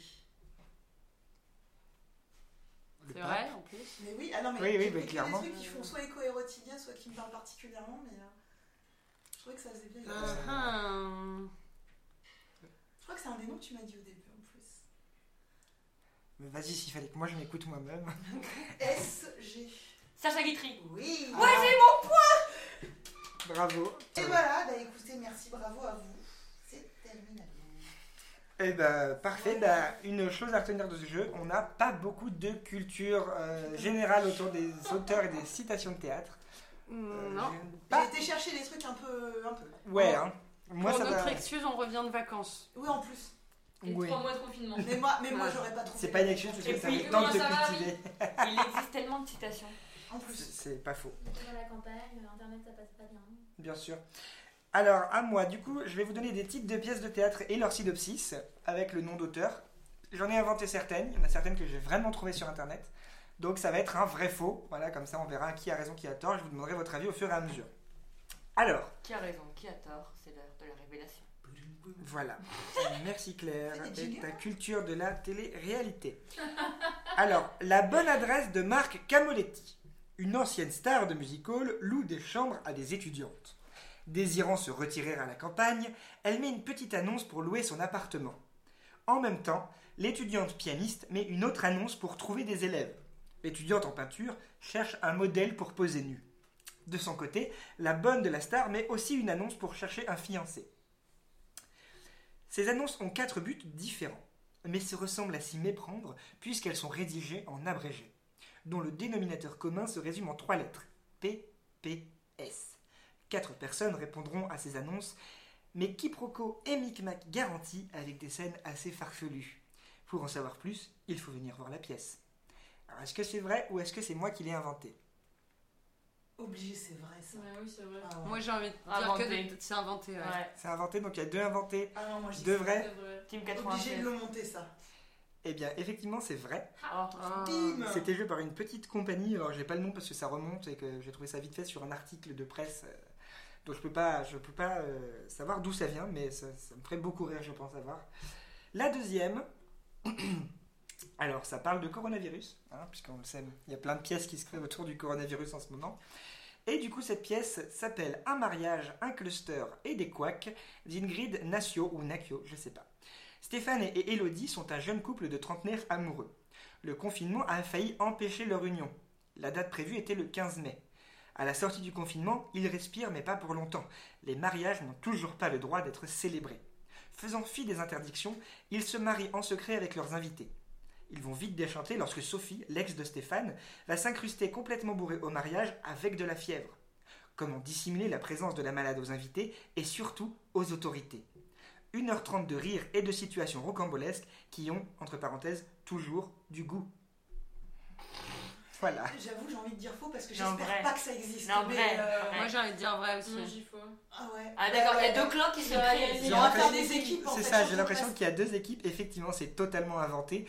Mais le, le Bon, titre, euh, et je change d'équipe, Marie. mais le titre existe pour de vrai. Euh, C'était sur la story Instagram d'un pote. En fait, c'est euh, le titre de- d'un- d'une une d'un journal dans le Maine libre. C'est coulant sur G, un mariage, un cluster et des couacs. Oh my God. Et du coup, j'ai vu ça sur la story Instagram de mon pote. J'ai fait, c'est nickel. Et j'ai créé ma pièce. J'ai presque un peu envie de la voir. Ouais, elle est sympa, hein. c'est moi. Voilà, dans le jeu de mots à la fin. Non, moi j'ai pas envie Oui. de l'avoir. Euh, alors, Le vidangeur de l'extrême par Alexandre Simonet. Le titre promet. Amélie vient de se faire larguer par Jérôme et décide de repartir dans les jupes de sa mère pour faire le point. Avant de quitter Paris, elle décide de faire la vidange de sa voiture par un garagiste. Elle se trompe d'un chiffre sur le numéro et la voilà au bout du fil avec Alain, chaud comme la braise, qui accepte avec, joie de s'occuper de faire le déplacement pour la vidange d'Amélie. Comment va-t-elle réagir lorsqu'elle découvrira Alain en slip devant son palier? Une mécanique bien huilée et un tantinet aussi grasse que l'huile de moteur, cette comédie hilarante va vous faire démarrer au quart de tour. Elle dirait vrai. Ils assument que c'est gras en plus. Ouais, Moi je dirais vrai, mais du coup, vu que je me gourde depuis le début, pas, j'ai pas envie que ça existe, Non, mais les filles ont dit vrai, donc c'est que c'est vrai. Oui, oui, je pense que c'est vrai aussi. Bah, bien, non, non, non, c'est- non, attends, laisse-moi répondre. Moi, sais Mon faux. Dieu. C'est Moi faux. j'allais dire. euh, Alors, faux. reste dans le même groupe faux. Claire, t'as dit vrai, on t'a entendu. Non, moi je suis d'accord avec Marie. tu as dit que c'était vrai, c'est sur le, sur le C'est- montage. c'est. C'est effectivement, c'est totalement faux. Ah voilà. C'est moi qui l'ai complètement Ah, inventé. Mais, euh, écoute, tu l'as bien, hein. Euh, ça me faisait beaucoup rire d'imaginer ce truc euh, aussi euh, sale euh, et en même Je temps, je trouvais pense, tellement sale que je me suis mais je pense que. Mais c'est ça, c'est. Ouais. tellement possible. je me demande si des trucs comme ça n'existent pas. Il y en a un. si, Bah, si. sûrement fait Bah, par écoutez, Bigard. si vous avez Mais bien sûr que si, c'est de la comédie du- de boulevard. ça, Oui, euh, mais oui, clairement. mais bon. Ça marche très très bien, hein, euh, tu veux juste euh, de rire. Quoi. Mais non, mais le film c'est une comédie un peu grasse, t'es en mode. Ouais, mais non, Ouais, je pas une comédie ça, s'il vous plaît, sans sucre, sans gras. Amant à mi-temps de Léo Pasani. C'est notre quatrième proposition. Patricia partage sa semaine entre deux amants, mais chacun à mi-temps. Elle les a choisis pour leur complémentarité. L'un est sanguin et un tantinet beauf, mais tellement viril. L'autre, sous ses airs BCBG, coincé aux entournures, se révèle un amant modèle. Tout semble rouler jusqu'à ce qu'un grain de sable s'immisce dans les rouages de la machine pourtant bien huilée. Et que les deux amants se retrouvent en même temps chez leur dulciné. Amant à mi-temps, une comédie extra-conjugale. Les femmes prennent enfin leur revanche. Une comédie qui est un fameux prétexte pour rire de nos petits et gros défauts. Est-ce que c'est vrai? Est-ce que c'est Ça faux sent tellement vrai. Comme Ouais, ça. ouais, elle est vraie. Ça Faux pour euh, Marie, Ouais, faux. Emeline. Pareil, je, sais pas si j'aimerais voir ça, mais. Mais ça doit être vrai. À moins imitant, je sais pas le titre, il me rappelle quelque chose. Euh, Non, ouais, ça doit être vrai. Claire, Moi je dis vrai. Comme ça, Vrai. un jour ça sera vrai. tu auras peut-être une bonne réponse. Et Serena? Moi, je sais pas, parce que le- j'ai envie de dire vrai, mais la fin, elle est tellement. Je sais pas. Ah. Alors, Je dis vrai. Donc on a trois vrais infos.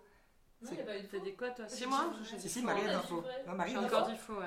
Eh bien, Marie, je suis désolée, tu as tort, car Ah. cette pièce existe, vraiment. vraiment. Elle va se jouer prochainement, en tout cas, c'était sur le site internet. hein. Oui, hein, vraiment des quiproquos et, euh, Et de l'humour. et de l'humour et des amants cachés dans le placard. Et enfin, dernière euh, proposition, Prends tes caleçons sales de Florian Méricourt. Et le titre, euh, Sachant que c'est vrai. Léa en a par-dessus la tête de Romain. Il ne fait jamais la vaisselle, jamais la cuisine, jamais le ménage. Elle songe sérieusement à le quitter lorsqu'il revient d'une brocante avec un cadeau, une lampe à huile hideuse. Avant d'aller se coucher et de savoir quoi en faire, Léa se prend à rêver que la situation soit inversée. À son réveil le lendemain matin, elle se rend compte que quelque chose cloche, et pour cause. Elle est devenue Romain, et Romain est devenu Léa. Comment vont-ils faire pour agir sans se faire démasquer? Rien n'est plus efficace que de rire des clichés pour les détruire. Prends tes caleçons sales est une comédie familiale où chacun peut reconnaître ses petits travers. Et vous, quand est-ce que vous changez de corps? J'aime beaucoup le une comédie familiale avec le titre Prends tes caleçons sales. Il y a vraiment euh, Un petit décalage. ouais. En Euh, fait, il y a tellement de films qui ont été faits sur ce sujet-là. Bon, vrai, oui. Je me lance. Ouais, mais c'est un truc qui va se faire bientôt parce que prends tes caleçons sales, c'est piqué à Weshden, ça on est d'accord. j'imagine Prends tes caleçons sales et tu hors de ma vue. Euh, j'ai envie de dire vrai, j'ai pas envie de voir ça. J'aimerais bien le jouer, ça doit être marrant de jouer les deux trucs. Ouais. Mais euh, ouais, vrai, ça doit Donc être vrai pour Ouais. Marie, vrai pour Emeline, Serena, faux, Claire. Faut, je pense que c'est une grosse Ah non, je suis blague. pas dans ton équipe, toi. Et tu hors de ma C'est effectivement faux et c'est moi qui ai juste Oh, tu t'as trippé sur Weshden J'ai- Ah, trippé sur le titre de Weshden. Euh, mais ça va, j'ai l'impression qu'il n'y a jamais eu d'accord. Si, la fois- seule fois où vous étiez d'accord, vous vous êtes trompé. Euh, puisque vous étiez toutes d'accord sur euh, le vidangeur de l'extrême, Qui donc était faux. euh, qui était faux et que vous aviez toutes pensé vrai. Hors de Donc on va peut-être monter la pièce, hein, c'est peut-être une chose. euh, voilà, on va peut-être euh, pouvoir jouer à la bichaudière. Oh. Bien. Ah ouais, moi je, je rêve trop, j'ai un homme, même encore de femme, ça serait doit être énorme. ça. Après ces deux Mais petits je jeux. Ça nous a déjà pris un petit moment, mais il y aura du montage. hein. Euh, Ouais. après ces deux petits jeux, on va passer donc euh, à pourquoi vous êtes venus. En fait, comment vous en êtes arrivé à faire du théâtre, à vous lancer dans l'aventure culturelle, Euh, notamment bah, pour Erotidia, voilà votre parcours, comment vous en êtes arrivé à l'artistique, que ce soit encore une fois théâtre ou autre. Si vous voulez, je commence, comme ça, ça vous dit Yes, un peu comment. Voilà. Donc, moi, j'ai commencé le théâtre très jeune. Euh, même avant d'en faire vraiment, j'ai fait du théâtre dans les centres aérés, j'ai fait du théâtre dans les écoles, ça m'a toujours plu. Et à 8 ans, ma première pensée, c'est je veux, être, euh, je veux faire du théâtre euh, toute ma vie. Finalement, j'ai continué à faire du théâtre dans des petits conservatoires, etc. Jusqu'à ce que par hasard, j'arrive au cours Florent. Par hasard, c'est un peu bizarre de dire ça comme ça, mais j'ai fait un stage de cinéma au cours Florent à Toulouse, sans savoir qu'on pouvait accéder au cours Florent par ça. Et euh, j'ai eu 10 jours, pour, euh, même pas une semaine pour dire oui, à si oui ou non je montais à Paris pour la rentrée, euh, sans appart, sans rien, sans argent. J'ai dit ok, je quitte mon boulot, je pars, et c'est comme ça que je suis arrivé vraiment sur Paris. Et derrière, bah, deux ans au cours Florent, à faire que ça, à travailler à côté, mais pas dans le- pas dans l'artistique. Puis après, en troisième année, j'ai travaillé au Manoir de Paris, ce qui m'a permis de déclarer mes premiers cachets intermittents. Et j'ai créé euh, Erotidia, qui à l'époque s'appelait Humanophile, donc la première version de fin d'études à Florent. Et euh, depuis, bah, je n'ai pas arrêté de continuer le théâtre, la création. J'écris, on a réécrit plusieurs fois la pièce, euh, donc Erotidia, avec Marie notamment, qui est l'assistante mise en scène sur le, sur le projet. Euh, on l'a joué. Et du coup, euh, voilà, moi je suis arrivé au théâtre parce que j'avais envie de faire ça depuis tout petit, parce que justement on m'a initié enfant au théâtre, on le disait tout à l'heure. Et du coup, bah, ça a toujours été un plaisir de jouer, d'écrire, de, de mettre en scène, enfin vraiment de se de faire que ça de ma vie quoi. C'est ce pourquoi je, je me lève le matin, c'est ce pourquoi je galère. Euh, voilà, on parlait des, heures pas payées, etc. Mais d'un côté, moi ça me dérange pas parce que bah c'est ma vie tout bêtement. Donc le théâtre, euh, c'est hyper important pour moi de créer, de s'exprimer. Cette pièce, bah, elle parle vraiment d'un sujet important aujourd'hui, euh, qu'il est depuis longtemps, mais qu'il est en- encore aujourd'hui. Et du coup, euh, pour moi, la création, c'est la possibilité de s'exprimer, de dire ce qu'on a sur le cœur, de ce qu'on a envie. Et moi, ça passe par l'écriture, ou par la mise en scène, ou par la création de personnages. Euh, voilà. Euh, Emeline Mon arrivée euh, au théâtre. Ouais, à la création, À la ça. création, alors euh, moi c'est pas du tout comme toi, j'ai pas commencé le théâtre très jeune. euh, au contraire, moi je suis une, une ancienne, si je peux me permettre de le dire comme ça, mais une ancienne timide maladive. Euh, j'arrivais pas à prendre la parole à l'école. euh, si on m'envoyait au tableau, je passais pour une demeurée parce que j'arrivais pas à répondre. Même si je connaissais la réponse, c'était le fait de parler en public qui était un vrai problème. Je me rappelle notamment une séance comme ça, je devais être en CE2 où tout le monde se moquait de moi parce que j'ai pas, pas répondu. Euh, et c'est à 17 ans qu'une copine m'a emmenée par la main à son cours de théâtre. Tu vas voir, c'est vachement sympa. Et je suis tombée complètement amoureuse de ce mode d'expression qui m'a permis enfin de parler en public. Je dis pas que j'ai pas le stress, mais au moins ça se voit plus. et j'arrive à parler, ce qui est un progrès. Euh, et je suis vraiment complètement tombée, tombée de, de ce média en fait, de, de, de pouvoir euh, exprimer des choses, de porter des textes d'auteurs, de, euh, on peut mélanger plein de choses aussi le théâtre, c'est vrai que ça a l'air un peu poussiéreux, mais ça peut être extrêmement moderne, ça peut euh, trouver plein d'en- d'endroits pour se faire, c'est quelque chose qui est... euh, Justement, comment tu apportes cette en modernité termes de créativité, on peut faire tout ce qu'on veut. Comment j'apporte cette créativité? La modernité, est-ce que tu parles de la vision poussiéreuse Oui, oui, oui. euh, après, moi, avec ma compagnie, le premier spectacle qu'on a monté, c'était bah, notamment un montage de ce texte avec Jean-Michel Rie, Courteline, du billard, des choses euh, assez, drôles. Euh, et on a, créé une histoire avec ça. Après, en fait, en fait, nous, dans la compagnie, c'est- Georges un peu qui va nous suivre partout. Parce que dans le premier spectacle, il y avait un personnage dont on parlait tout le temps qui s'appelait Georges qui était jamais là. Après, on a monté du Georges Feydeau. euh, dans Promenade de santé, le jeune homme est jamais nommé, donc je dis que c'était Georges. Enfin bref. Et, euh, et voilà, ça, ça se suit un peu partout. On essaie de monter des choses très différentes. Et, euh, et dans, dans, dans mon cours de théâtre, j'ai des, élèves, j'ai une petite, euh, une jeune fille qui a une dizaine d'années, qui, qui a pleuré la première fois que je lui ai donné la parole. Et euh, on était en, tour, comme je retiens pas bien les noms, moi, mes premiers exercices, je leur fais tous dire le nom 40 fois, ils, ré- ils répètent les noms des autres, comme ça en plus j'apprends leur nom. Et je lui demande de parler, elle dit rien, je dis plus fort et elle pleure. Et donc je vois tous les élèves me regardent, qu'est-ce qu'elle va dire, qu'est-ce qu'elle va faire, et j'étais à voir, je me suis assise à sa hauteur, je lui ai pris les mains et je lui ai expliqué que j'étais comme elle, et qu'on allait faire des progrès, qu'elle était en sécurité, et que j'allais l'aider à, à s'exprimer en public. Et euh, on n'a pas pu donner les cours sur toute l'année, hein, bien sûr, mais euh, elle m'a dit qu'elle voulait continuer. Et euh, elle a pris la parole en public. Je dis pas que c'est simple, je dis pas qu'elle n'est pas terrorisée, mais je pense que ça a un peu changé sa vie, un peu comme le théâtre a changé ma vie à moi. Et rien que pour ça, je suis heureuse, quoi. Voilà. Et du coup, tu es arrivé au théâtre par ta pote, Ouais. par ton À ami 17 À ans, moi ça a 17 commencé très tard. Euh, quand j'étais au collège, euh, je regardais les copains qui faisaient du théâtre, qui montaient du Molière en mode Waouh, j'oserais jamais faire ça. Et euh, bah, j'y suis toujours, quoi. Pourquoi voilà, pourquoi t'es resté et comment t'en arrives t'en es arrivé euh, du coup parce que t'as commencé le théâtre, mais comment t'en es arrivé à créer parce que tu parles de ta compagnie, les compagnies des bons à rien, Ouais. parce que tu l'as pas nommé, donc les bons à rien, comment t'en es arrivé à créer, à construire quelque chose de neuf, même si c'est avec des textes déjà existants. Bah, vous avez créé notamment des, un montage, donc une pièce entière. bah, je- Pourquoi et comment t'en es arrivé à ça et pourquoi tu continues surtout? Alors, j'ai fait mes études de, de théâtre, le conservatoire et mes études tout court sur Orléans. Mhm. Et au bout d'un moment, Orléans, euh, c'est compliqué de travailler, en tout cas dans le théâtre, euh, c'est plus facile d'être sur Paris. Donc je suis montée sur Paris et j'ai pas spécialement trouvé de structure où ça se passait bien, où je m'entendais bien, où je sais pas, j'ai peut-être pas un contact facile, mais c'était un peu compliqué. Et avec un, ami, on a trouvé une pièce qu'on a montée avec des copains, donc quand j'étais enceinte. Et cette compagnie-là redémarrait pas non plus. Et avec l'ami bah, Alain, que vous connaissez pour certains, on s'est dit, mais nous on a envie de jouer. On a créé les moyens comme ça. C'est venu d'une envie euh, mutuelle, euh, d'un manque en fait. Moi, le théâtre, c'est une addiction. Donc c'est une envie de jouer D'une envie de parce que tu, jouer. tu de- ne jouais pas qui a- du voilà, coup t'a ouais, donné envie de créer. complètement. Et c'était devenu nécessaire si je voulais continuer à faire ce que j'aime, de, de- de créer ma propre structure. Quoi. Et, euh, pour- et du coup tu continues parce que du coup tu peux pas faire autre chose?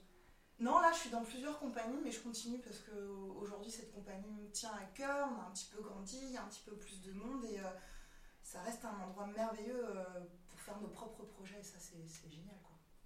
Super clair du coup.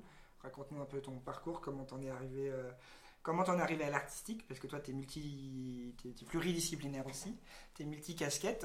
Euh, du coup, euh, bah, comment t'en es arrivé à commencer l'art, euh, vers quel âge, pourquoi tu, maintenant pourquoi tu crées, pourquoi t'as envie de créer des choses, euh, d'où vient ce besoin et euh, comment t'en es bien ça et donc pourquoi tu continues? Alors l'artistique, euh, je n'en ai aucune idée. De, au plus loin que je m'en souvienne, enfin, je dessine, j'aimais recopier les dessins que je voyais sur les livres.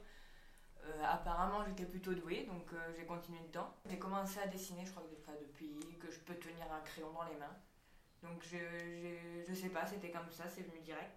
Je sais que la musique, j'ai toujours voulu en faire aussi. Et euh, bah, tu sais, on habitait dans la campagne, du coup c'était compliqué d'avoir des cours de théâtre parce que forcément, quand tu n'habites pas dans la ville, t'es pas prioritaire. Oula, Alors, ou c'est très cher. Ou c'est très cher, mais j'étais pas prioritaire et c'était très cher. Et je voulais absolument apprendre à lire une partition et à jouer d'un instrument de musique. Donc, je sais pas si j'ai eu le courage ou, ou une détresse euh, parce que je voulais apprendre. J'ai fait de la flûte à bec. Euh, Qui n'est pas est pas l'instrument le plus sexy. Oui, non, donc, j'ai fait de la flûte à bec euh, soprano et alto. Mais bon, ça m'a a appris à lire une. de flûtes à bec. Oh oui, il y a des des flûtes à bec qui font euh, 1m50. hein. J'apprends des trucs. En vrai, honnêtement, Pourtant, je vis avec une flûtiste Enfin- traversière, mais traversière, tu vois. Donc je Ah, ça c'est joli, mais flûte c'est à bec, c'est vrai que ça casse un peu les oreilles, Non, mais on a tous aussi. classe. Non, mais on a tous aussi euh, le souvenir de, en tout cas pour, euh, pas pour les plus jeunes, mais euh, de l'école, Oui, au collège, oui. où les gens ne savent pas faire de la flûte à bec, ou même le prof de musique ne sait pas faire de la flûte à bec. Mais il peut y avoir des super musiques avec une flûte à bec. Et je vous le dis. Et ça arrive. Enfin bref, donc c'était pas l'instrument le plus glamour le... du monde. Voilà, on va pas se le cacher, c'est pas l'instrument. Enfin, je le dis à Serena, tu veux faire de la flûte avec? Euh, non, ça va. Ouais, tu m'étonnes. Euh, et Personne, en fait. et j'ai fait du chant aussi par hasard, par une amie. Et euh, donc euh, je chantais, j'avais appris le solfège, la flûte. Et par cette même amie qui m'avait fait découvrir le chant, elle m'a fait découvrir le théâtre.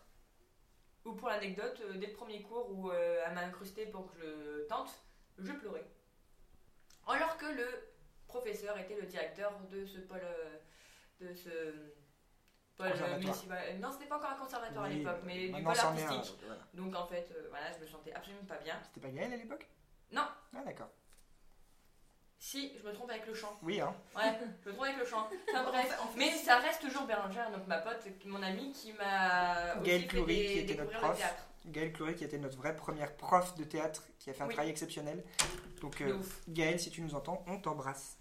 Et Gaëlle qui aussi m'a permis de euh, créer ma première compagnie de théâtre, la À quel âge? 15 ou 16 ans. Waouh. Ouais, ouais. Le théâtre amateur, Ah compagnie ouais. du petit bac. Et si je peux faire un petit big up euh, estivades de Colomiers, je vous oublie pas, vous m'avez aidé à débuter et gros big up. Et si un jour euh, je peux faire quelque chose pour vous, bah, avec plaisir. Et je suis arrivée à Paris euh, par hasard comme Alexandre, on avait fait le même stage au cours Florent. Alors voilà, nous on savait pas du tout que ça amenait à, à, rentrer au cours Florent, on a juste vu le nom, on a dit oh bah c'est sympa, c'est connu. Euh, C'était un stage cinéma, on s'était dit bah voilà, on, fait, on a fait beaucoup de théâtre, on va peut-être tenter le cinéma. Et au final, on a appris dès le premier jour qu'on pouvait rentrer dans le dans l'école, euh, les cours Florent, on a fait ah d'accord, euh, comment on fait? Et euh, moi, il fallait, que je passe mon bac, donc je pouvais pas du tout arrêter à ce moment-là, enfin c'était un peu dommage. Ils m'ont dit t'inquiète, t'as un an de plus. Ah bah d'accord, bon bah j'arrive en septembre prochain. Et tu as une page Instagram, CLR Création? Alors ouais, ça c'est encore autre chose, c'est mon touche à tout. Oui, mais justement, j'allais y venir. Comment, du coup, tu en es arrivé euh, Parce que là, tu, tu parles de théâtre, Oui. c'est hyper intéressant. Euh, mais tu ne fais pas que ça, Non. parce que tu as parlé de chant, etc. Et Euh, mais aussi. Tu l'as dit sur ta présentation, tu fais de- du crochet, Ouais. euh, tu peins, tu dessines, tu composes un peu, je crois. Très peu, pas, pas, pas, pas ouf pour l'instant, mais ça, Ouais, mais ça reste, ça va voilà. venir. Donc, euh, comment t'en es venu à ça quand t'es venu à vouloir créer cette page Instagram sur tes créations? Alors c'est que j'adore dessiner, Mhm. et plus particulièrement des choses euh, personnalisées. Donc euh, je sais que euh, j'ai un ami qui adore Star Wars, et euh, pour son anniversaire, pour euh, je sais pas comment m'est venue l'idée, j'ai dit je me lance, je me relance dans la peinture et euh, je vais lui faire un Stormtrooper. Alors comment? Aucune idée. Et puis d'un coup, donc je regarde sur internet pour m'inspirer quand même et je vois euh, la- le, le Geometric Art que je trouve magnifique. Ah oui, il est chouette. ouais. Et j'ai fait du coup un Stormtrooper en géomét- Geometric Art. Qui est dur à dire. C'est quoi, pardon, ça? C'est en fait, tu, tu vois le Stormtrooper, bah, c'est fait que en forme géométrique. Ah oui, oui, d'accord. Donc, un Ouais, espèce de vu ton polygone. dessin, il est super. Ouais, ouais, d'accord. Merci. C'est chouette. Et donc, ça, ça t'a donné envie de lancer ta, ton compte Instagram? Oui, donc CLR-du 8, euh, création. Et euh, bah, croise les doigts, j'aimerais bien un jour euh, pouvoir vendre mes créations, pouvoir en, en faire une petite entreprise. ça serait pas mal. Et Donc, oui, euh. une petite question pour toi. Du, du coup, toi, tu t'es pas cantonné entre guillemets euh, au théâtre, ou et puis tu es autri- autrice aussi, Claire, puisque tu as Oui. et metteuse en scène, puisque tu as écrit ta pièce dans laquelle j'ai l'honneur de jouer. Euh, tu as tendance à l'oublier, mais ça fait partie aussi. Du coup, tu as écrit une pièce, Oui, Donc- quand même, oui, plus d'une, mais oui. plus d'une en plus, puisqu'effectivement avec la compagnie du Petit Bac, tu, en as- tu avais coécrit Deux. des pièces. Deux, j'ai fait La légende du banc, que je n'ai jamais mis en scène, mais qu'un jour ça viendra. Ah oui, c'est vrai. Ouais. Et du coup, comment, pourquoi Et tu t'es pas cantonné à juste euh, le théâtre? Pourquoi tu as envie de créer? Qu'est-ce qui Parce te que si donne je, la motivation de créer des choses? Si je peux, je fais. Si ça m'intéresse, euh, je tente. Et Mhm. si je vois que j'y arrive, je continue. D'accord, il n'y a pas de... Citation de Claire. Attention pour le prochain. Euh, Serena, est-ce que tu peux nous parler de ton parcours, s'il te plaît? Euh, euh, Comment t'en es arrivé à la création? Pourquoi tu crées le théâtre et tout, euh, le, le fait d'être modèle?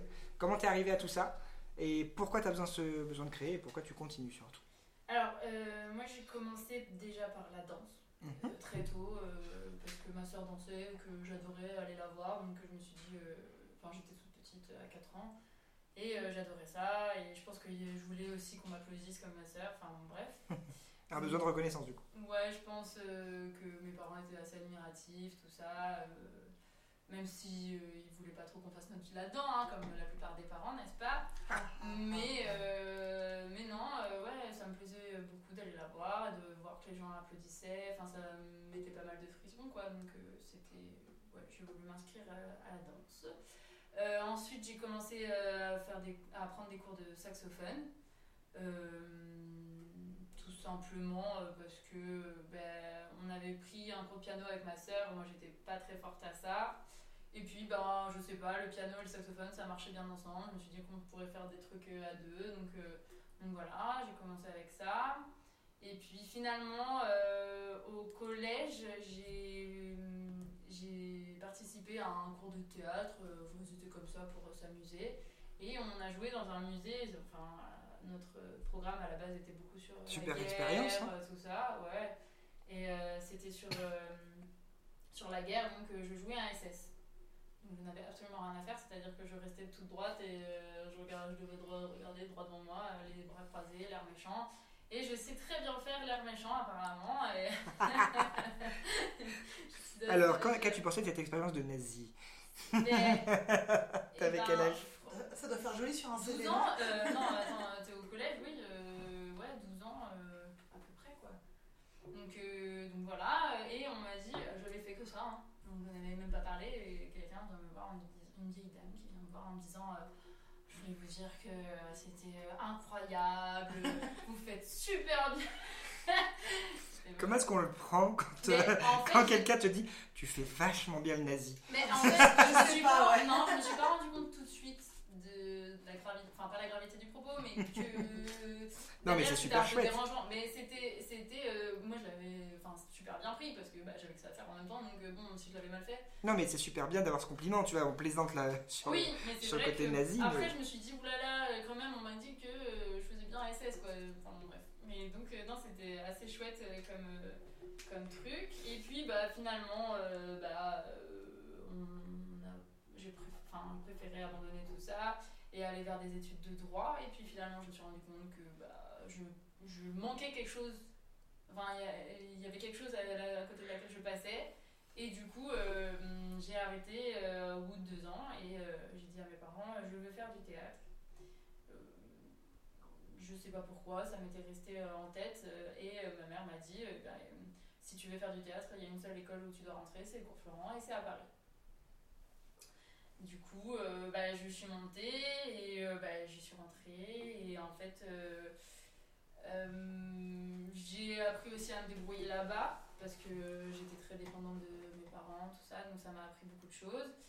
Et finalement, avec Olivier Chang-Chong, j'ai appris à créer. Et j'ai trouvé ça super intéressant parce que un texte su... enfin les textes classiques ça peut être génial mais euh, trouver des choses à côté et, euh, et les ramener à ta pièce je trouve que c'est encore plus génial parce que euh, ça, ça amène euh, bah, beaucoup de gens à se rencontrer c'est vraiment euh, de la fusion de tout créer un univers autour Ouais, de plusieurs textes, tout à fait. ouais. Comme tu disais, Emeline, que bah, la première chose que vous aviez fait, que vous aviez fait avec les, les Moiriens. C'était un montage de texte. Voilà, c'est hyper, Ouais, intéressant de, de fusionner des, des Mhm. auteurs classiques avec des auteurs parfois très contemporains qui n'ont vraiment rien à voir ensemble et pourtant d'arriver à les, à les mélanger ensemble. Quoi.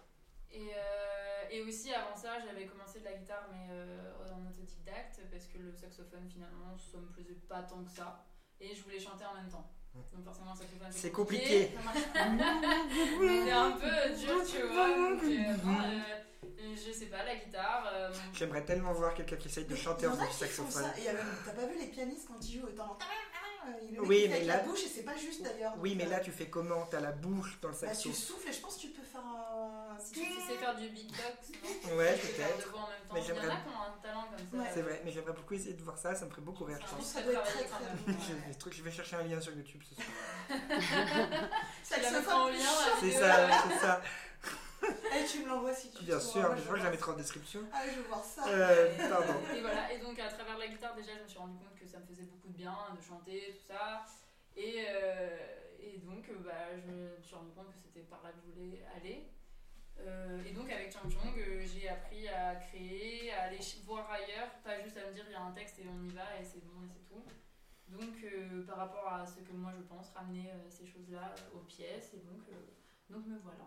Très bien, parfait. Et toi, Marie, du coup Alors, euh, moi, tu m'as fait rappeler que j'ai également commencé par la danse, mais euh, j'étais euh, pas très douée.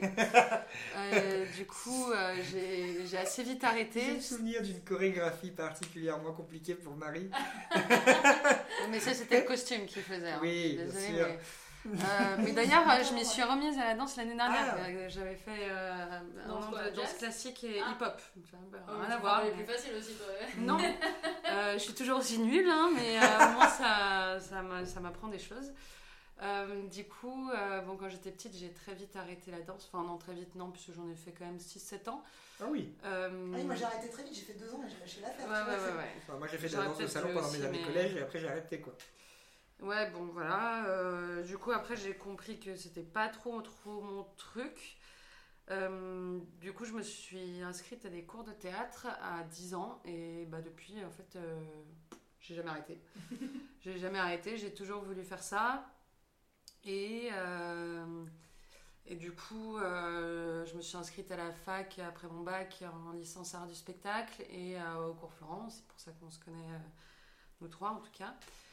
Et euh, ben, je, je sais pas, moi. euh, Comment t'en es arrivé à, du coup, ne pas, entre guillemets, juste vouloir être comédienne euh, ce qui est déjà un vrai métier euh, en soi, hein, il n'y a pas de jugement de valeur, mais justement, voilà, à créer aussi, parce que tu m'aides à mettre en scène, donc c'est de la Mhm. création. Tu nous as parlé de création lumière tout à l'heure. Euh, je crois que tu aides aussi à la mise en scène sur la pièce que vous êtes le Bond. Ouais, C'est une, une- un C'est une création collect- euh, ouais, c'est une création collective. Donc tu vois, il y a création, il y a plein de créations que tu fais, euh, même la Mhm. musique, etc. Du coup, euh, Serena s'en va euh, pendant que tu parles. Euh, non, mais euh, du coup, voilà, comment t'en es arrivé à euh, aller ailleurs que dans le jeu pur?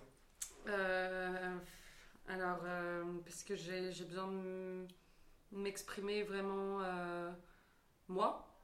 Euh, j'ai envie de faire partager mes idées, de de- d'avoir un dialogue avec les gens et, euh, et j'aime bien toucher à tout. Moi aussi on est beaucoup euh, dans ce dans la, enfin, ceux qui aiment la création artistique ils sont beaucoup dans ce truc d'aimer toucher à tout. Et, euh, et voilà bah, c'est pour ça que je fais aussi de la guitare maintenant pourquoi comment j'en suis venue à ça à vouloir faire de la création euh, parce que euh, j'ai envie de faire mes trucs à moi quoi. Ouais. en fait Mhm. tout simplement. J'ai envie de faire même si j'adore aussi euh, reprendre des pièces etc mais qu'est-ce que j'aime pouvoir parler et dire vraiment ce que je pense quoi. Que ça vienne de moi. Mhm. tout à 100% quoi. Et c'est pour ça que euh, j'aime d'autant plus toucher à tout et de continuer à apprendre à, à toucher à tout parce que j'ai pas envie d'être limitée dans ma création et euh, et euh, bah voilà, regarde, euh, sur un spectacle là, que je suis en train de faire, je suis seule en scène dessus et c'est moi qui ai fait la création lumière. Donc, euh, on va savoir comment c'est possible, mais mais il y a un truc comme ça où, euh, Ah, c'est chouette, ouais. où, où- Faudra que tu nous en parles de ça. Ah t'as oui, envie oui, de faire ça, quoi. T'as envie de, de, de faire ce que toi tu penses que t'as envie de faire, quoi, vraiment. Voilà. C'est quoi pour toi la définition de la, la définition de la création? Faire de pas grand chose quelque chose. D'accord. Et sans, sans forcément de but. Non, des fois, il peut ne pas y avoir de but. D'accord. Est-ce qu'il y en a d'autres qui partagent cet avis sur le fait de peut créer sans quel, but quel est le but de l'art Une euh, création, en dans un plus, truc très création, c'est philosophique, ouais. très, très vaste en plus. Ouais. Mais du coup, créer de l'art sans but, pour vous, il y a pas. de- C'est une question. Ah Est-ce qu'il y en t'as a dit d'autres création. Oui, mais du coup, création artistique, c'est un peu le cœur du podcast.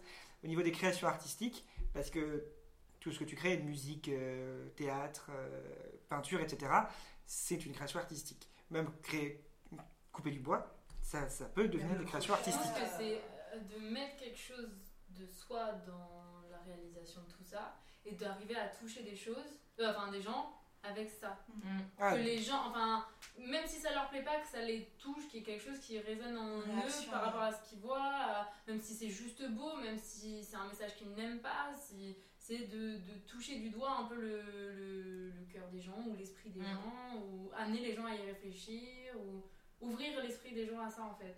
Parce que en général, on vit, on est dans notre vie, on, on est toujours euh, bah, avec les mêmes personnes, Mm. dans le même travail, dans le machin. Et en fait, je pense que l'art amène à voir un autre monde. Donc il y a un but. Donc c'est pas. Alors, moi, moi, pour moi, euh, euh, ça, ça serait une deuxième étape. Pour moi, c'est d'abord euh, mettre un peu de moi dans ce que je fais. Ouais. Et après, dans un second temps, s'il y a des gens qui veulent le voir, tant mieux pour eux ou tant pis. Ouais, ça, je m'en fous. Mais c'est d'abord pour ma propre. euh, euh, comment on dit euh, quand réalisation. euh, Ouais, mais quand tu es satisfait de, de ce que tu fais. C'est de, pas de ta propre fierté. Non, euh, ma propre euh, réalisation personnelle. là. Enfin, je sais pas comment dire. Développement. Ouais, pour mon propre développement personnel, on va dire. Je pense que des Et fois, après, ça, ça Ton propre bien-être, quoi. Parce que par exemple, quand euh, on fait du crochet, etc., clairement, euh, c'est pour euh, moi et je m'en fiche que les gens ils le voient ou pas. Ah bah, tu vois, moi, les trois quarts du temps, c'est pour offrir, euh, ou j'aimerais un jour pouvoir les vendre pour euh, des enfants. Ou Ah bah, pour, justement, euh, moi j'ai du mal avec ça, comme je crochette aussi, j'ai du mal à me dire je vais le vendre parce que comme j'ai aimé le faire hein, et j'ai j'ai pris beaucoup de plaisir, on parle souvent de crochet, yoga, tu sais, c'est comme du yoga sauf qu'à la fin t'as un pull. J'ai du mal à le monétiser, parce que je peux pas t'offrir mon yoga, ça m'a détendu. Mais du coup, ce c'est le syndrome de l'imposteur, ça, parce que c'est, Complètement, mais, c'est- euh, ça reste du travail.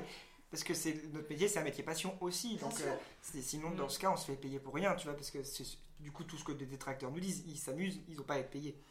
Donc, si C'est c'est aussi un. pour ça qu'on met autant d'heures de nous-mêmes sans se dire je les compte pas parce que. Moi, l'inverse de Marie, j'ai plus de d'envie de faire quand c'est pour les autres. Oui. Non, mais ça, d'accord, tu vois, c'est pas. Quand c'est Pour offrir, mon- etc., ça, je suis d'accord. Pour mon développement personnel, j'ai le temps. Voilà, je me dis j'ai le temps. Mhm. Alors quand c'est pour quelqu'un, euh, j'y vais à fond et, euh, et je tente des trucs. Et, et en fait, c'est ça qui me pousse aussi à tenter des choses et à créer, c'est les autres. D'accord. Alors que Mon toi, Marie, c'est plutôt toi d'abord. Euh, pas forcément, mais c'est juste la création, c'est d'abord, euh, ça m'apporte d'abord un, un sentiment euh, gratifiant, et qui est d'abord la première étape. Sinon, euh, pff, euh, voilà, ça, je le fais quand même d'abord pour moi, pour pouvoir après le, le- d'autant plus le partager. D'accord, mais tu crées pas pour directement le partager aux autres, tu te crées d'abord pour toi. Ouais, parce la que c'est deuxième satisfaisant. est- Ça me d'accord. satisfait d'abord, par exemple, les crochets, Mhm. etc. Moi, j'en ai fait beaucoup, mais pour des t-shirts pour offrir. Mais je l'ai fait parce que je kiffe le faire. Et parce que ça me, ça me fait- ça m'apporte une chose gratifiante. Mhm. Et après, je suis d'autant plus contente d'offrir ça. Donc, pareil pour la scène, etc. C'est d'abord un kiff que moi, je, je veux faire. Si j'aimais pas ça, déjà, je pourrais pas le partager. Mais ça Enfin. t'a- ça t'apporterait euh, moins de plaisir ou autant de plaisir si c'était juste pour toi? Si tu faisais du crochet sans, de- sans pouvoir le montrer à personne, est-ce que ça t'apporterait autant de plaisir? Forcément, quand tu fais un cadeau, euh, t'es es content euh, que les gens le reçoivent de façon positive. Je parle Après, pas forcément d'un cadeau, euh, même si Oui, tu mais, monétises euh, quelque chose dessus. Même, un, euh, même une pièce de théâtre, tu vois, on je pense peut prendre est comme un cadeau. de le faire Je suis d'abord contente de le faire. et après ça lui apporte un plus de Exactement. donner. Donc si elle le fait juste pour elle et qu'elle peut pas le donner, en soi elle sera contente quoi qu'il arrive. C'est juste que ça lui apporte quelque chose en plus Il manque un d'avoir. truc, euh, voilà. Puis ça rajoute de la valeur. Déjà, le faire, c'est déjà qu'on aime ce qu'on va faire. Mhm. On entend pas, voilà, généralement, on fait ce qu'on aime. Et euh, le fait que quelqu'un d'autre puisse l'avoir ou le voir, et C'est le plaisir du partage. il y a de ça. Et puis, il peut rajouter de la valeur dessus, que ce soit par des critiques négatives ou positives, mais Ouais, il rajoute en plus de la va valeur à l'objet. Et plus l'objet, de toute façon, est aimé, plus il a de la valeur. Tu peux t'améliorer Parce par Parce que là, on parle de- d'objets. euh, Enfin, d'objets de, de, de. Ouais, ouais, de- mais de- c'est le même De principe. pièces de pour, euh, théâtre, de musique, de c'est le même tableaux, principe. de. Oui, un objet de création, artistique, bien sûr. Parce que je, je, je kiffe tout autant les répètes, les répétitions générales, etc., où tu fais ton truc. Alors que personne Et- ne voit. Mais les répétitions générales, c'est parce qu'il y a un but derrière. Tu vois, il y a un but Mm. de présentation, il y a un but de partage jouer, au hein. monde. Ouais. Du coup, moi, c'est pour ça que je me pose la question de savoir si, euh, bah, si tu répétais juste toute seule dans ton Bah, t'as coin, une excitation. sans, sa- Euh, sans- en sachant que tu ne vas présenter à personne. Je pense que la prise de risque de montrer à, à- à un œil euh, totalement. Euh, extérieur, voilà, merci. C'était pas compliqué comme mot. Hein. Non, bah, elle m'a séché avec ses questions, Emine. j'en avais mis trop, j'en avais mis trop. Non, mais ah, c'est une excitation et une prise de risque aussi, parce que vu que tu mets de toi là-dedans, mm. ben, ce, qui va, ce que les personnes vont critiquer, dans un sens, c'est toi. Parce que ça va te représenter. Mhm. Mais ça va être des critiques qui vont aussi te pousser à t'améliorer. Mhm. Donc, c'est un partage qui, qui, qui pousse à, à, évoluer euh, en soi dans sa propre réalisation et dans son travail, dans, enfin dans sa passion. Mais du coup, si j'ai bien compris, vous créez pour partager à la base. Oui, je crois bah, qu'il y a une vraie, comme ça qui dit vraie... ne vaut que s'il est partagé. Il y avait je... pas une... Genre, je l'ai pas mis là-dedans, mais, euh, mais je crois que ça a été dit ça. Mais voilà, donc l'art en lui-même, pour soi-même, n'est pas forcément une finalité. C'est parce que justement, il a pour vocation, si je vous entends, hein, il a vocation à être bah, donné au monde. L'art, c'est un, mm. que tu portes sur le monde, donc si tu le partages avec toi-même, tu es d'accord avec toi-même, donc il euh, n'y a aucune opinion qui va. En fait, l'art, c'est l'idée de d'avoir des discussions autour. Mm. Vu que c'est on a des yeux, enfin, une vue différente sur chaque chose. Et en même temps, des fois, il peut m'arriver de chanter avec mon piano de faire des covers et personne ne les a jamais entendus, il n'y a que moi. Et ça me. Là, c'est plus euh, de la détente, de. De. Voilà, du plaisir et j'ai pas forcément envie de, de partager. C'est comme ça, je me suis fait plaisir. Non, mais c'est intéressant, du coup, il y a de l'art à partager, de l'art égoïste. C'est pas un gros mot, égoïste. Dernière chose avant de passer à la toute fin, j'aimerais que vous me racontiez rapidement euh, une, une anecdote euh, drôle ou intéressante, passionnante que vous auriez eue vis-à-vis de la création Eh bien Claire, tu commences, c'est parti. Alors pour les 25 ans de mon, de mon compagnon, j'ai décidé de lui faire un anniversaire de malade. Et tout en surprise. Donc le cadeau aussi. Sauf que comment faire une surprise à son chéri quand il est en télétravail? Très compliqué. Donc euh, une semaine, même pas, dans la semaine de son anniversaire, euh, il était parti sur Paris parce qu'il devait s'occuper d'une chambre de bonne. Et j'ai profité du fait de son absence pour faire le tableau. À savoir, le tableau, c'était une fois, il était parti, excuse-moi Julien, euh, faire pipi dans le jardin. Il m'a appelé pour euh, me dire oh, cette vue est magnifique avec le coucher de soleil. J'ai pris une photo et j'ai décidé de le faire en tableau. Donc je l'ai fait. Sauf que ce tableau, j'ai eu 2h10 pour le faire. le temps qu'il parte à Paris en plus, il part en moto, donc euh, les bouchons, c'est. Vous pouvez même pas croiser les doigts pour les bouchons. donc j'ai eu 2h10 pour refaire tout le dégradé, la maison, le machin, le bidule, la nature. Vous le verrez de toute façon sur mon compte Instagram. C'est un des derniers que j'ai posté. Et, euh, et le pire, c'est que j'ai tellement fait ça dans la précipitation que j'ai travaillé sur mon bar. Mon bar, il est blanc. J'enlève le tableau fini, le ah ouais, il était bleu. Alors là, de un, je me dis, je vais me faire cramer, et de deux, j'ai de ma caution. Alors je réfléchis, j'essaye au White Spirit, ça marche pas. Liquide vaisselle, ça marche pas, où j'ai tout essayé. Et là, j'ai pensé au dissolvant. Alors là, il fallait aller super vite parce que le dissolvant sur de la peinture, enfin, parce que le bar est peint, donc fallait faire super vite. Donc je passe au dissolvant. Après, je mets une tartine de liquide vaisselle, du white spirit. C'est un mélange. Mon blanc. Mon... Ne faites jamais ça à la maison, c'est hyper dangereux de mélanger. Si vous le respirez, vous pouvez mourir. Moi, voilà, Mon bar est blanc nickel, n'empêche. Et euh, comment faire aussi pour que quand mon chéri monte à l'appartement, il ne sente pas le white spirit dans tout l'appart? Alors là, j'appelle au secours mes voisins avec qui je m'entends très bien. Oui, est-ce qu'on peut descendre directement là chez vous pour le barbecue? Parce que euh, faut pas que Julien il sente le white spirit dans l'appartement. Oh, il n'y a pas de souci et tout. Alors là, j'étais en stress. Je prends le chien, j'ouvre toutes les fenêtres, je nettoie les tout, enfin n'importe quoi. J'étais en sueur, je crois que je puais en plus. Je descends pour le, le barbecue, j'étais en train de trembler, j'ai harcelé mon, mon chéri, je lui ai envoyé des messages rejoins-nous directement en bas, ne monte pas dans l'appartement, mais surtout ne te n'imagine rien, il se passe rien. Et bah ça a marché parce qu'il n'a ni senti le white spirit. Oh, trop bien. Il n'a ni vu les tâches que j'avais nettoyées et il n'a même pas vu le tableau qui, du coup, en peinture à huile, met 50 euh, ans à sécher, que j'avais caché dans le noir, comme ça il sèche encore moins au fond du dressing. Ah la vache. Mais il fallait qu'il touche aucun vêtement. Oui, c'est ça. dommage. Je lui ai demandé est-ce que tes vêtements du coup ont été repeints. Euh non, j'ai j'ai géré. Bien joué. Bravo. Mais rien qu'en racontant l'histoire, j'ai chaud. Qui veut enchaîner? Sinon j'y vais et après je vous pose, je passe la parole. Vas-y. Vas-y, vas-y. Alors moi j'en ai deux. Il y en a une euh, qui est assez rigolote et stressante et l'autre qui a été juste ultra mignonne. Je commence par laquelle? La mignonne. La mignonne. Bah, je vais reparler d'Erosidia parce que c'est la vraie grosse grosse création que j'ai faite. Euh, on l'a joué pendant un mois, il y a déjà deux ans. Rendez-vous compte, les filles, c'est ce que Serena Wow. et Marie faisaient partie de la première distribution. Ça fait deux ans qu'on l'a joué. Et euh, totalement par hasard, il y a euh, une personne transgenre qui est venue voir la pièce, qu'on ne connaissait pas. Et cette personne avait vu le flyer se poser sur un truc du métro. Ça, c'est Serena. Serena et Jessica qui posaient des flyers euh, sur, les, sur les sièges du métro.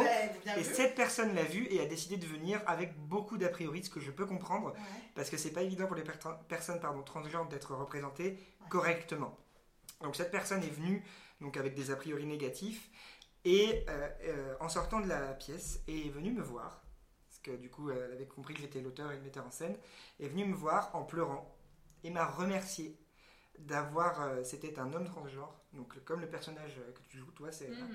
est venu me remercier en me disant que c'était la première fois depuis très longtemps euh, qu'il euh, avait pu assister à une représentation théâtrale qui parlait des problèmes qu'il vivait et que ça lui avait fait beaucoup de bien parce qu'il n'y avait ni moquerie, il n'y avait pas de second degré, il n'y avait pas d'ironie, il n'y avait pas de jugement, c'était juste des faits Mm. et ça lui avait fait beaucoup de bien et du coup ça m'a énormément énormément touché euh, parce que euh, bah, c'est à- c'est notamment à ces personnes-là que cette pièce s'adresse, c'est pour leur dire aussi vous êtes, euh, bah, vous êtes en sécurité avec nous Et vous Vous êtes n'êtes pas légitime. et vous êtes légitime, Ouais, vous n'êtes pas seul exactement. C'est important. ouais. Donc ça c'est l'anecdote vraiment mignonne qui m'a marqué énormément euh, et qui me marquera je pense à vie. Mais je savais pas qu'il l'avait vu sur le métro. Moi, nous, on s'est dit, on va mettre ça. Alors, il y a quelqu'un, on met ça avec Jess euh, dans le métro. Ben, on allait à, à Clavel, hein. Ouais.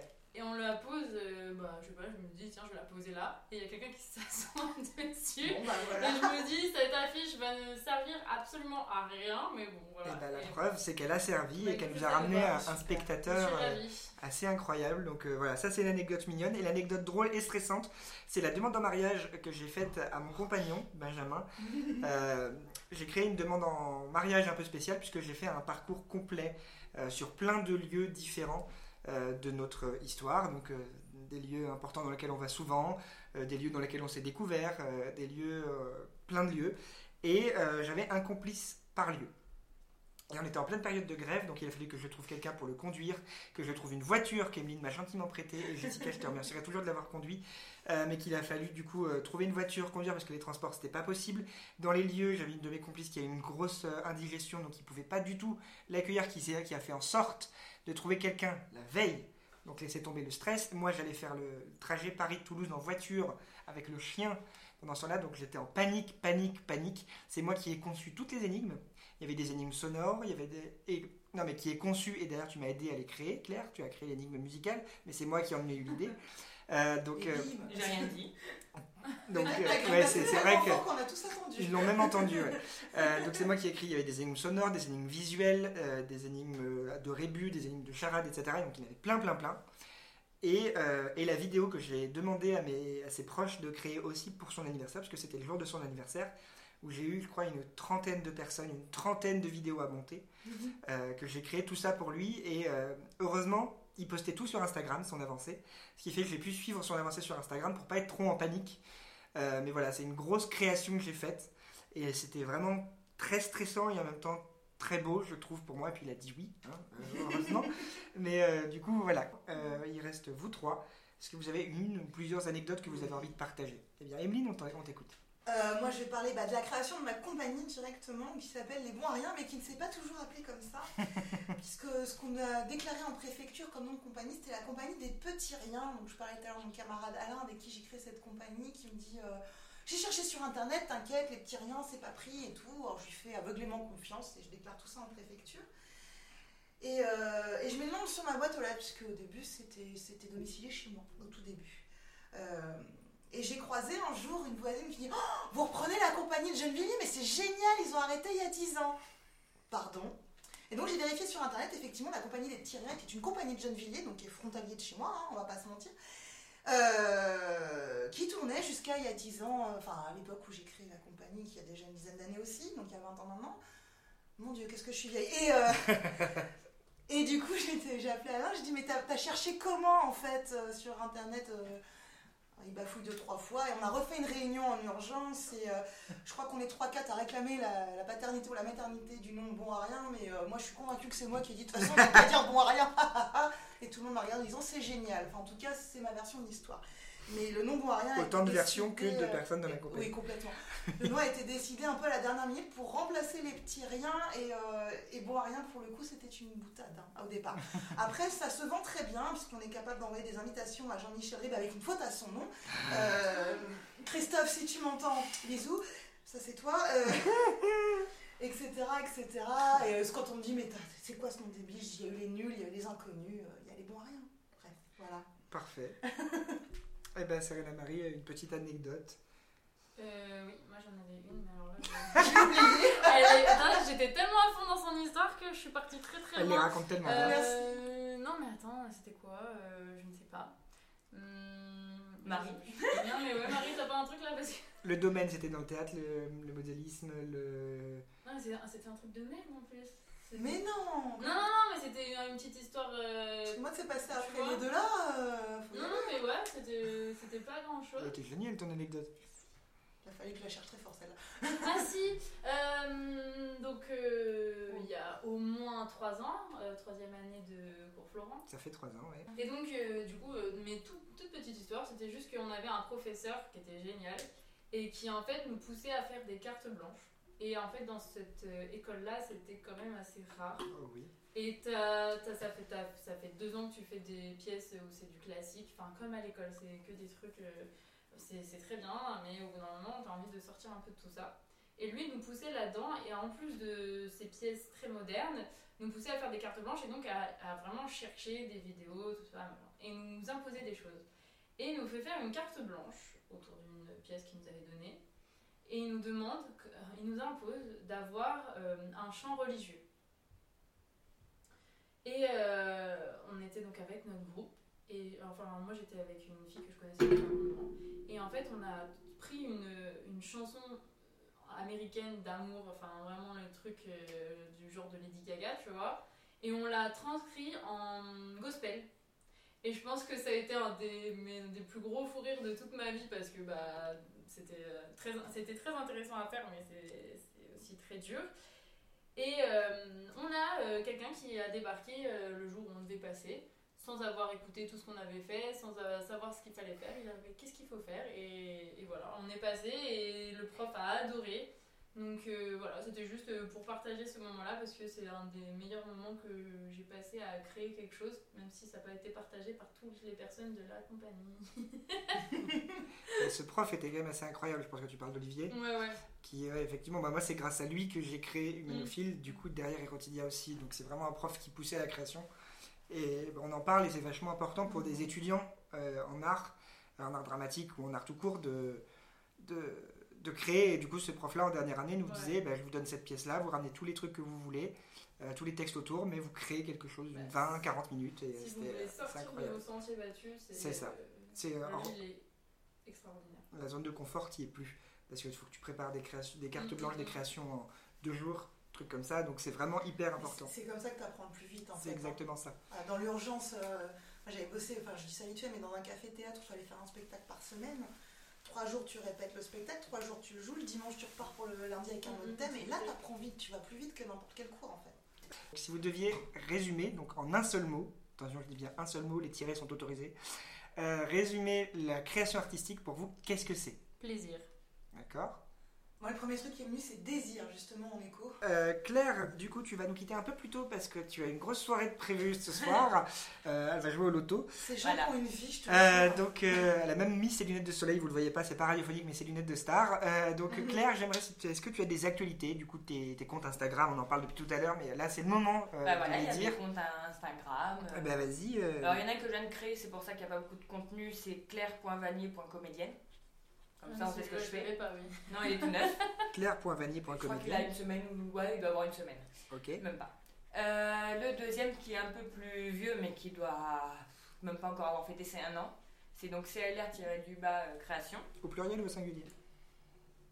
Je crois que c'est au singulier. Au singulier, très bien. Tu me poses une bonne question, je Donc, vais vérifier directement. Sur ton claire.vanier.comédienne, ça va être toutes tes infos, euh, tous tes tournages, tous tes books de comédienne, etc. Au singulier. Au singulier. Et et CLR Création, du coup, c'est là où tu partages toutes tes peintures, tous tes trucs en crochet, etc. C'est ça? C'est ça. D'accord. Est-ce qu'il y a d'autres actualités que tu as? D'autres choses dans euh, lesquelles on peut te voir, on peut t'entendre ou Donc ma voudrais compagnie, on commence, enfin, peut-être tout bête, mais on vient de créer notre site internet. D'accord, On la va bientôt ouvrir. compagnie du Lotus Noir. euh, compagnie Lotus Noir, pas du, compagnie Lotus Noir. Ah, pas du. Compagnie Lotus Noir, ouais. Et voilà, donc on va ouvrir notre site internet pour, euh, bah, pour tout, pour s'inscrire pour les, les cours de spectacle. euh, les cours de spectacle, c'est pas mal. Les cours de théâtre pour les enfants, pour les adultes. Et aussi, il y a un cours qui va se créer qui va être euh, apprendre le français avec le théâtre pour les étrangers. Ça, c'est bien ça. Ah, Donc, c'est euh, super, ouais. Ah, c'est pas. c'est- Ouais. Vous êtes basé où? Pour l'instant, on est basé dans le 19e, si je ne me trompe pas. D'accord, mais vous allez plutôt officier où? Là. euh, Île-de-France, un peu partout? Voilà. Ok. Bah donc si vous êtes en Ile-de-France et que bah, vous désirez euh, prendre des cours de théâtre ou euh, si vous avez besoin de, ou si vous connaissez quelqu'un qui a besoin d'améliorer son français et qui veut le faire par le théâtre, par le jeu, euh, n'hésitez pas à contacter la compagnie Lotus Noir. Euh, je vous mettrai le site internet dans la description dès que j'aurai plus d'informations. Oui, en Et- plus, ça peut nous aider à savoir du coup combien de personnes sont intéressées et puis aussi la localité où est-ce qu'on pourrait prendre des salles. Exactement. Et puis euh, aussi, du coup, bah, les deux comptes Instagram. euh, pour l'instant, le CLR Création est un peu plus fourni que le deuxième, mais ça va pas tarder. Mm. N'hésitez pas à vous abonner à son Instagram. Du coup, bah, plus il y a d'abonnés, plus c'est visible. Et pour nous, la visibilité, c'est essentiel. Est-ce qu'il y a d'autres choses? Euh, non. Non. À part, euh, bah, enfin, c'est pas une, actu- une actualité, il y a des vacances supplémentaires qui est un, un spectacle, que, une pièce que j'ai écrite à l'aide euh, d'une lettre, Mhm. une véritable lettre. Alors, pour l'instant, je la remonte pas de suite, ça ne saurait tarder, mais oui, voilà, c'est. Je trouve que c'est une belle pièce, pas parce que je l'ai écrite du tout, mais par rapport à l'histoire qu'elle raconte et, euh, et aux petits bouts d'histoire qu'elle nous offre. Donc, euh, juste vite fait, c'est. euh, N'en dis pas de plus pour l'instant. Tu as juste une pièce en préparation, comme ça, tu gardes un peu la surprise pour les prochains Tu nous teaseras plus D'accord. tard. Parce que si on en dit trop tout de suite, c'est pas. Voilà. C'est dommage. Ok, bah merci Claire. Euh, Du coup, euh, fonce. Euh, donc Serena, tes actualités, ce que tu fais en ce moment, des choses où on peut te suivre, euh, des, des réseaux, euh, tout ça. Alors moi j'ai ma page Instagram donc serena.neel tout simplement. Euh, j'ai beaucoup de photos euh, modèles là-dessus. Euh, parce que c'est là où j'ai le plus euh, de captation. Donc, euh, donc voilà. À côté de ça, donc je suis dans la compagnie Incisif. Et à côté encore, l'autre pièce de théâtre avec le metteur en scène donc Aurélien Cunerino, qui a en fait donc le titre de la pièce c'est La biche épouse Fédo. Et donc il a pris deux textes euh, de ses auteurs et il en a fait une histoire. Vous êtes On en... devait passer en juin. et donc pour l'instant je n'ai pas de nouvelles donc je ne sais absolument pas quand. euh, Donc euh, spectacle prêt mais reporté. Exactement. Donc euh, voilà, donc euh, comédie et qui a sa petite particularité qui fait que les deux personnages principaux qui sont à la base un homme et une femme, là pour le coup sont deux femmes. D'accord. Encore un message sur euh, le sujet. Voilà, euh, et sinon, bah euh, ouais, mes photos modèles euh, qui sont sur ma page Instagram, donc euh, voilà. Ça marche. Euh, Marie. J'ai euh, également euh, un compte Instagram qui est, euh, voyons voir, puisque c'est vrai que je n'utilise pas des masses, des masses. Alors, euh, Marie Fly, voilà, merci, tu le connais mieux que moi, tu vois. En fait, ce matin, tout à l'heure, je l'ai. Tu sais, je t'ai notifié sur euh, ma story. J'ai aussi, ah oui, ah oui. j'ai aussi une euh, page Facebook, mais bon là c'est un peu long de le dire, mais c'est Marie-P, en gros ma page. Tiré du 6 Et euh, j'ai un... Tiré du 6 ou tiré du 8 Tiré du 6. J'ai également euh, un site internet. Oh, Oui. Madame est pro. Madame. Et alors c'est marie-philippe.upside. Quelque chose comme ça. Et je vais jouer en, euh, en- Je sais plus quand. Je- J'ai pas les dates encore. C'est dommage. Ouais, mais c'est dans Ah, T'as trop pas encore longtemps. les dates. C'est dans trop longtemps de toute Et qu'est-ce que c'est C'est euh, Si ce n'est toi d'Edouard Bond. Réadaptation. De la fameuse création collective. Exactement. Ok, très bien.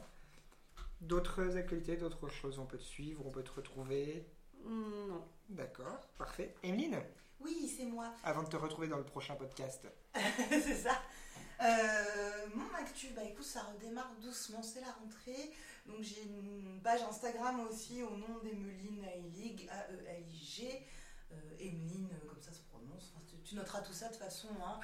Euh, j'ai aussi un site internet, ce que j'étais en train de vérifier, c'était l'adresse. Donc c'est emeline-du-6 au milieu aelig.net. Si vous vous trompez, vous mettez .com, c'est génial, ça marche quand même. Euh, voilà. Euh, même mon CV est à jour là-dessus, j'ai mis à jour Wow. assez récemment. Il y a beaucoup de photos des pièces que j'ai pu jouer.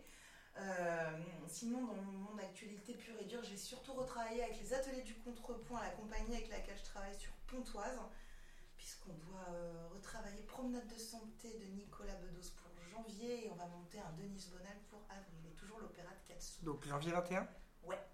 Donc on devrait pouvoir te revoir en janvier 21. c'est ça? J'espère bien. Si tout va bien, oui, mais ça ne dépend pas que de moi, n'est-ce pas Bien Covid? sûr.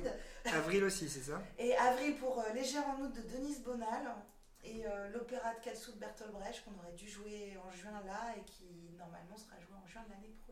D'accord, bon, bah, là ça- même je vais chanter et danser un peu. Eh ben c'est pas mal. Oui. D'autres choses? Euh, non, je ne vois pas pour l'instant. Et toi Alexandre alors? Euh, bah, Ton écoute, actu. bah écoute, déjà moi je vais vous engueuler parce que vous n'avez pas parlé des Rotidia du tout. Hein, alors que c'est quand même une actu. On en a parlé au début où- de la... Oui, mais c'est une actualité dans laquelle on répète. Alors nous sommes en pleine Si, répétition j'ai de dit Rotidia. Rotidia, moi. Non, t'as dit compagnie si. incisif. Eh bah oui, bah c'est ça. Donc euh, voilà, On savait que t'allais le faire mieux que nous, alors euh, bien sûr.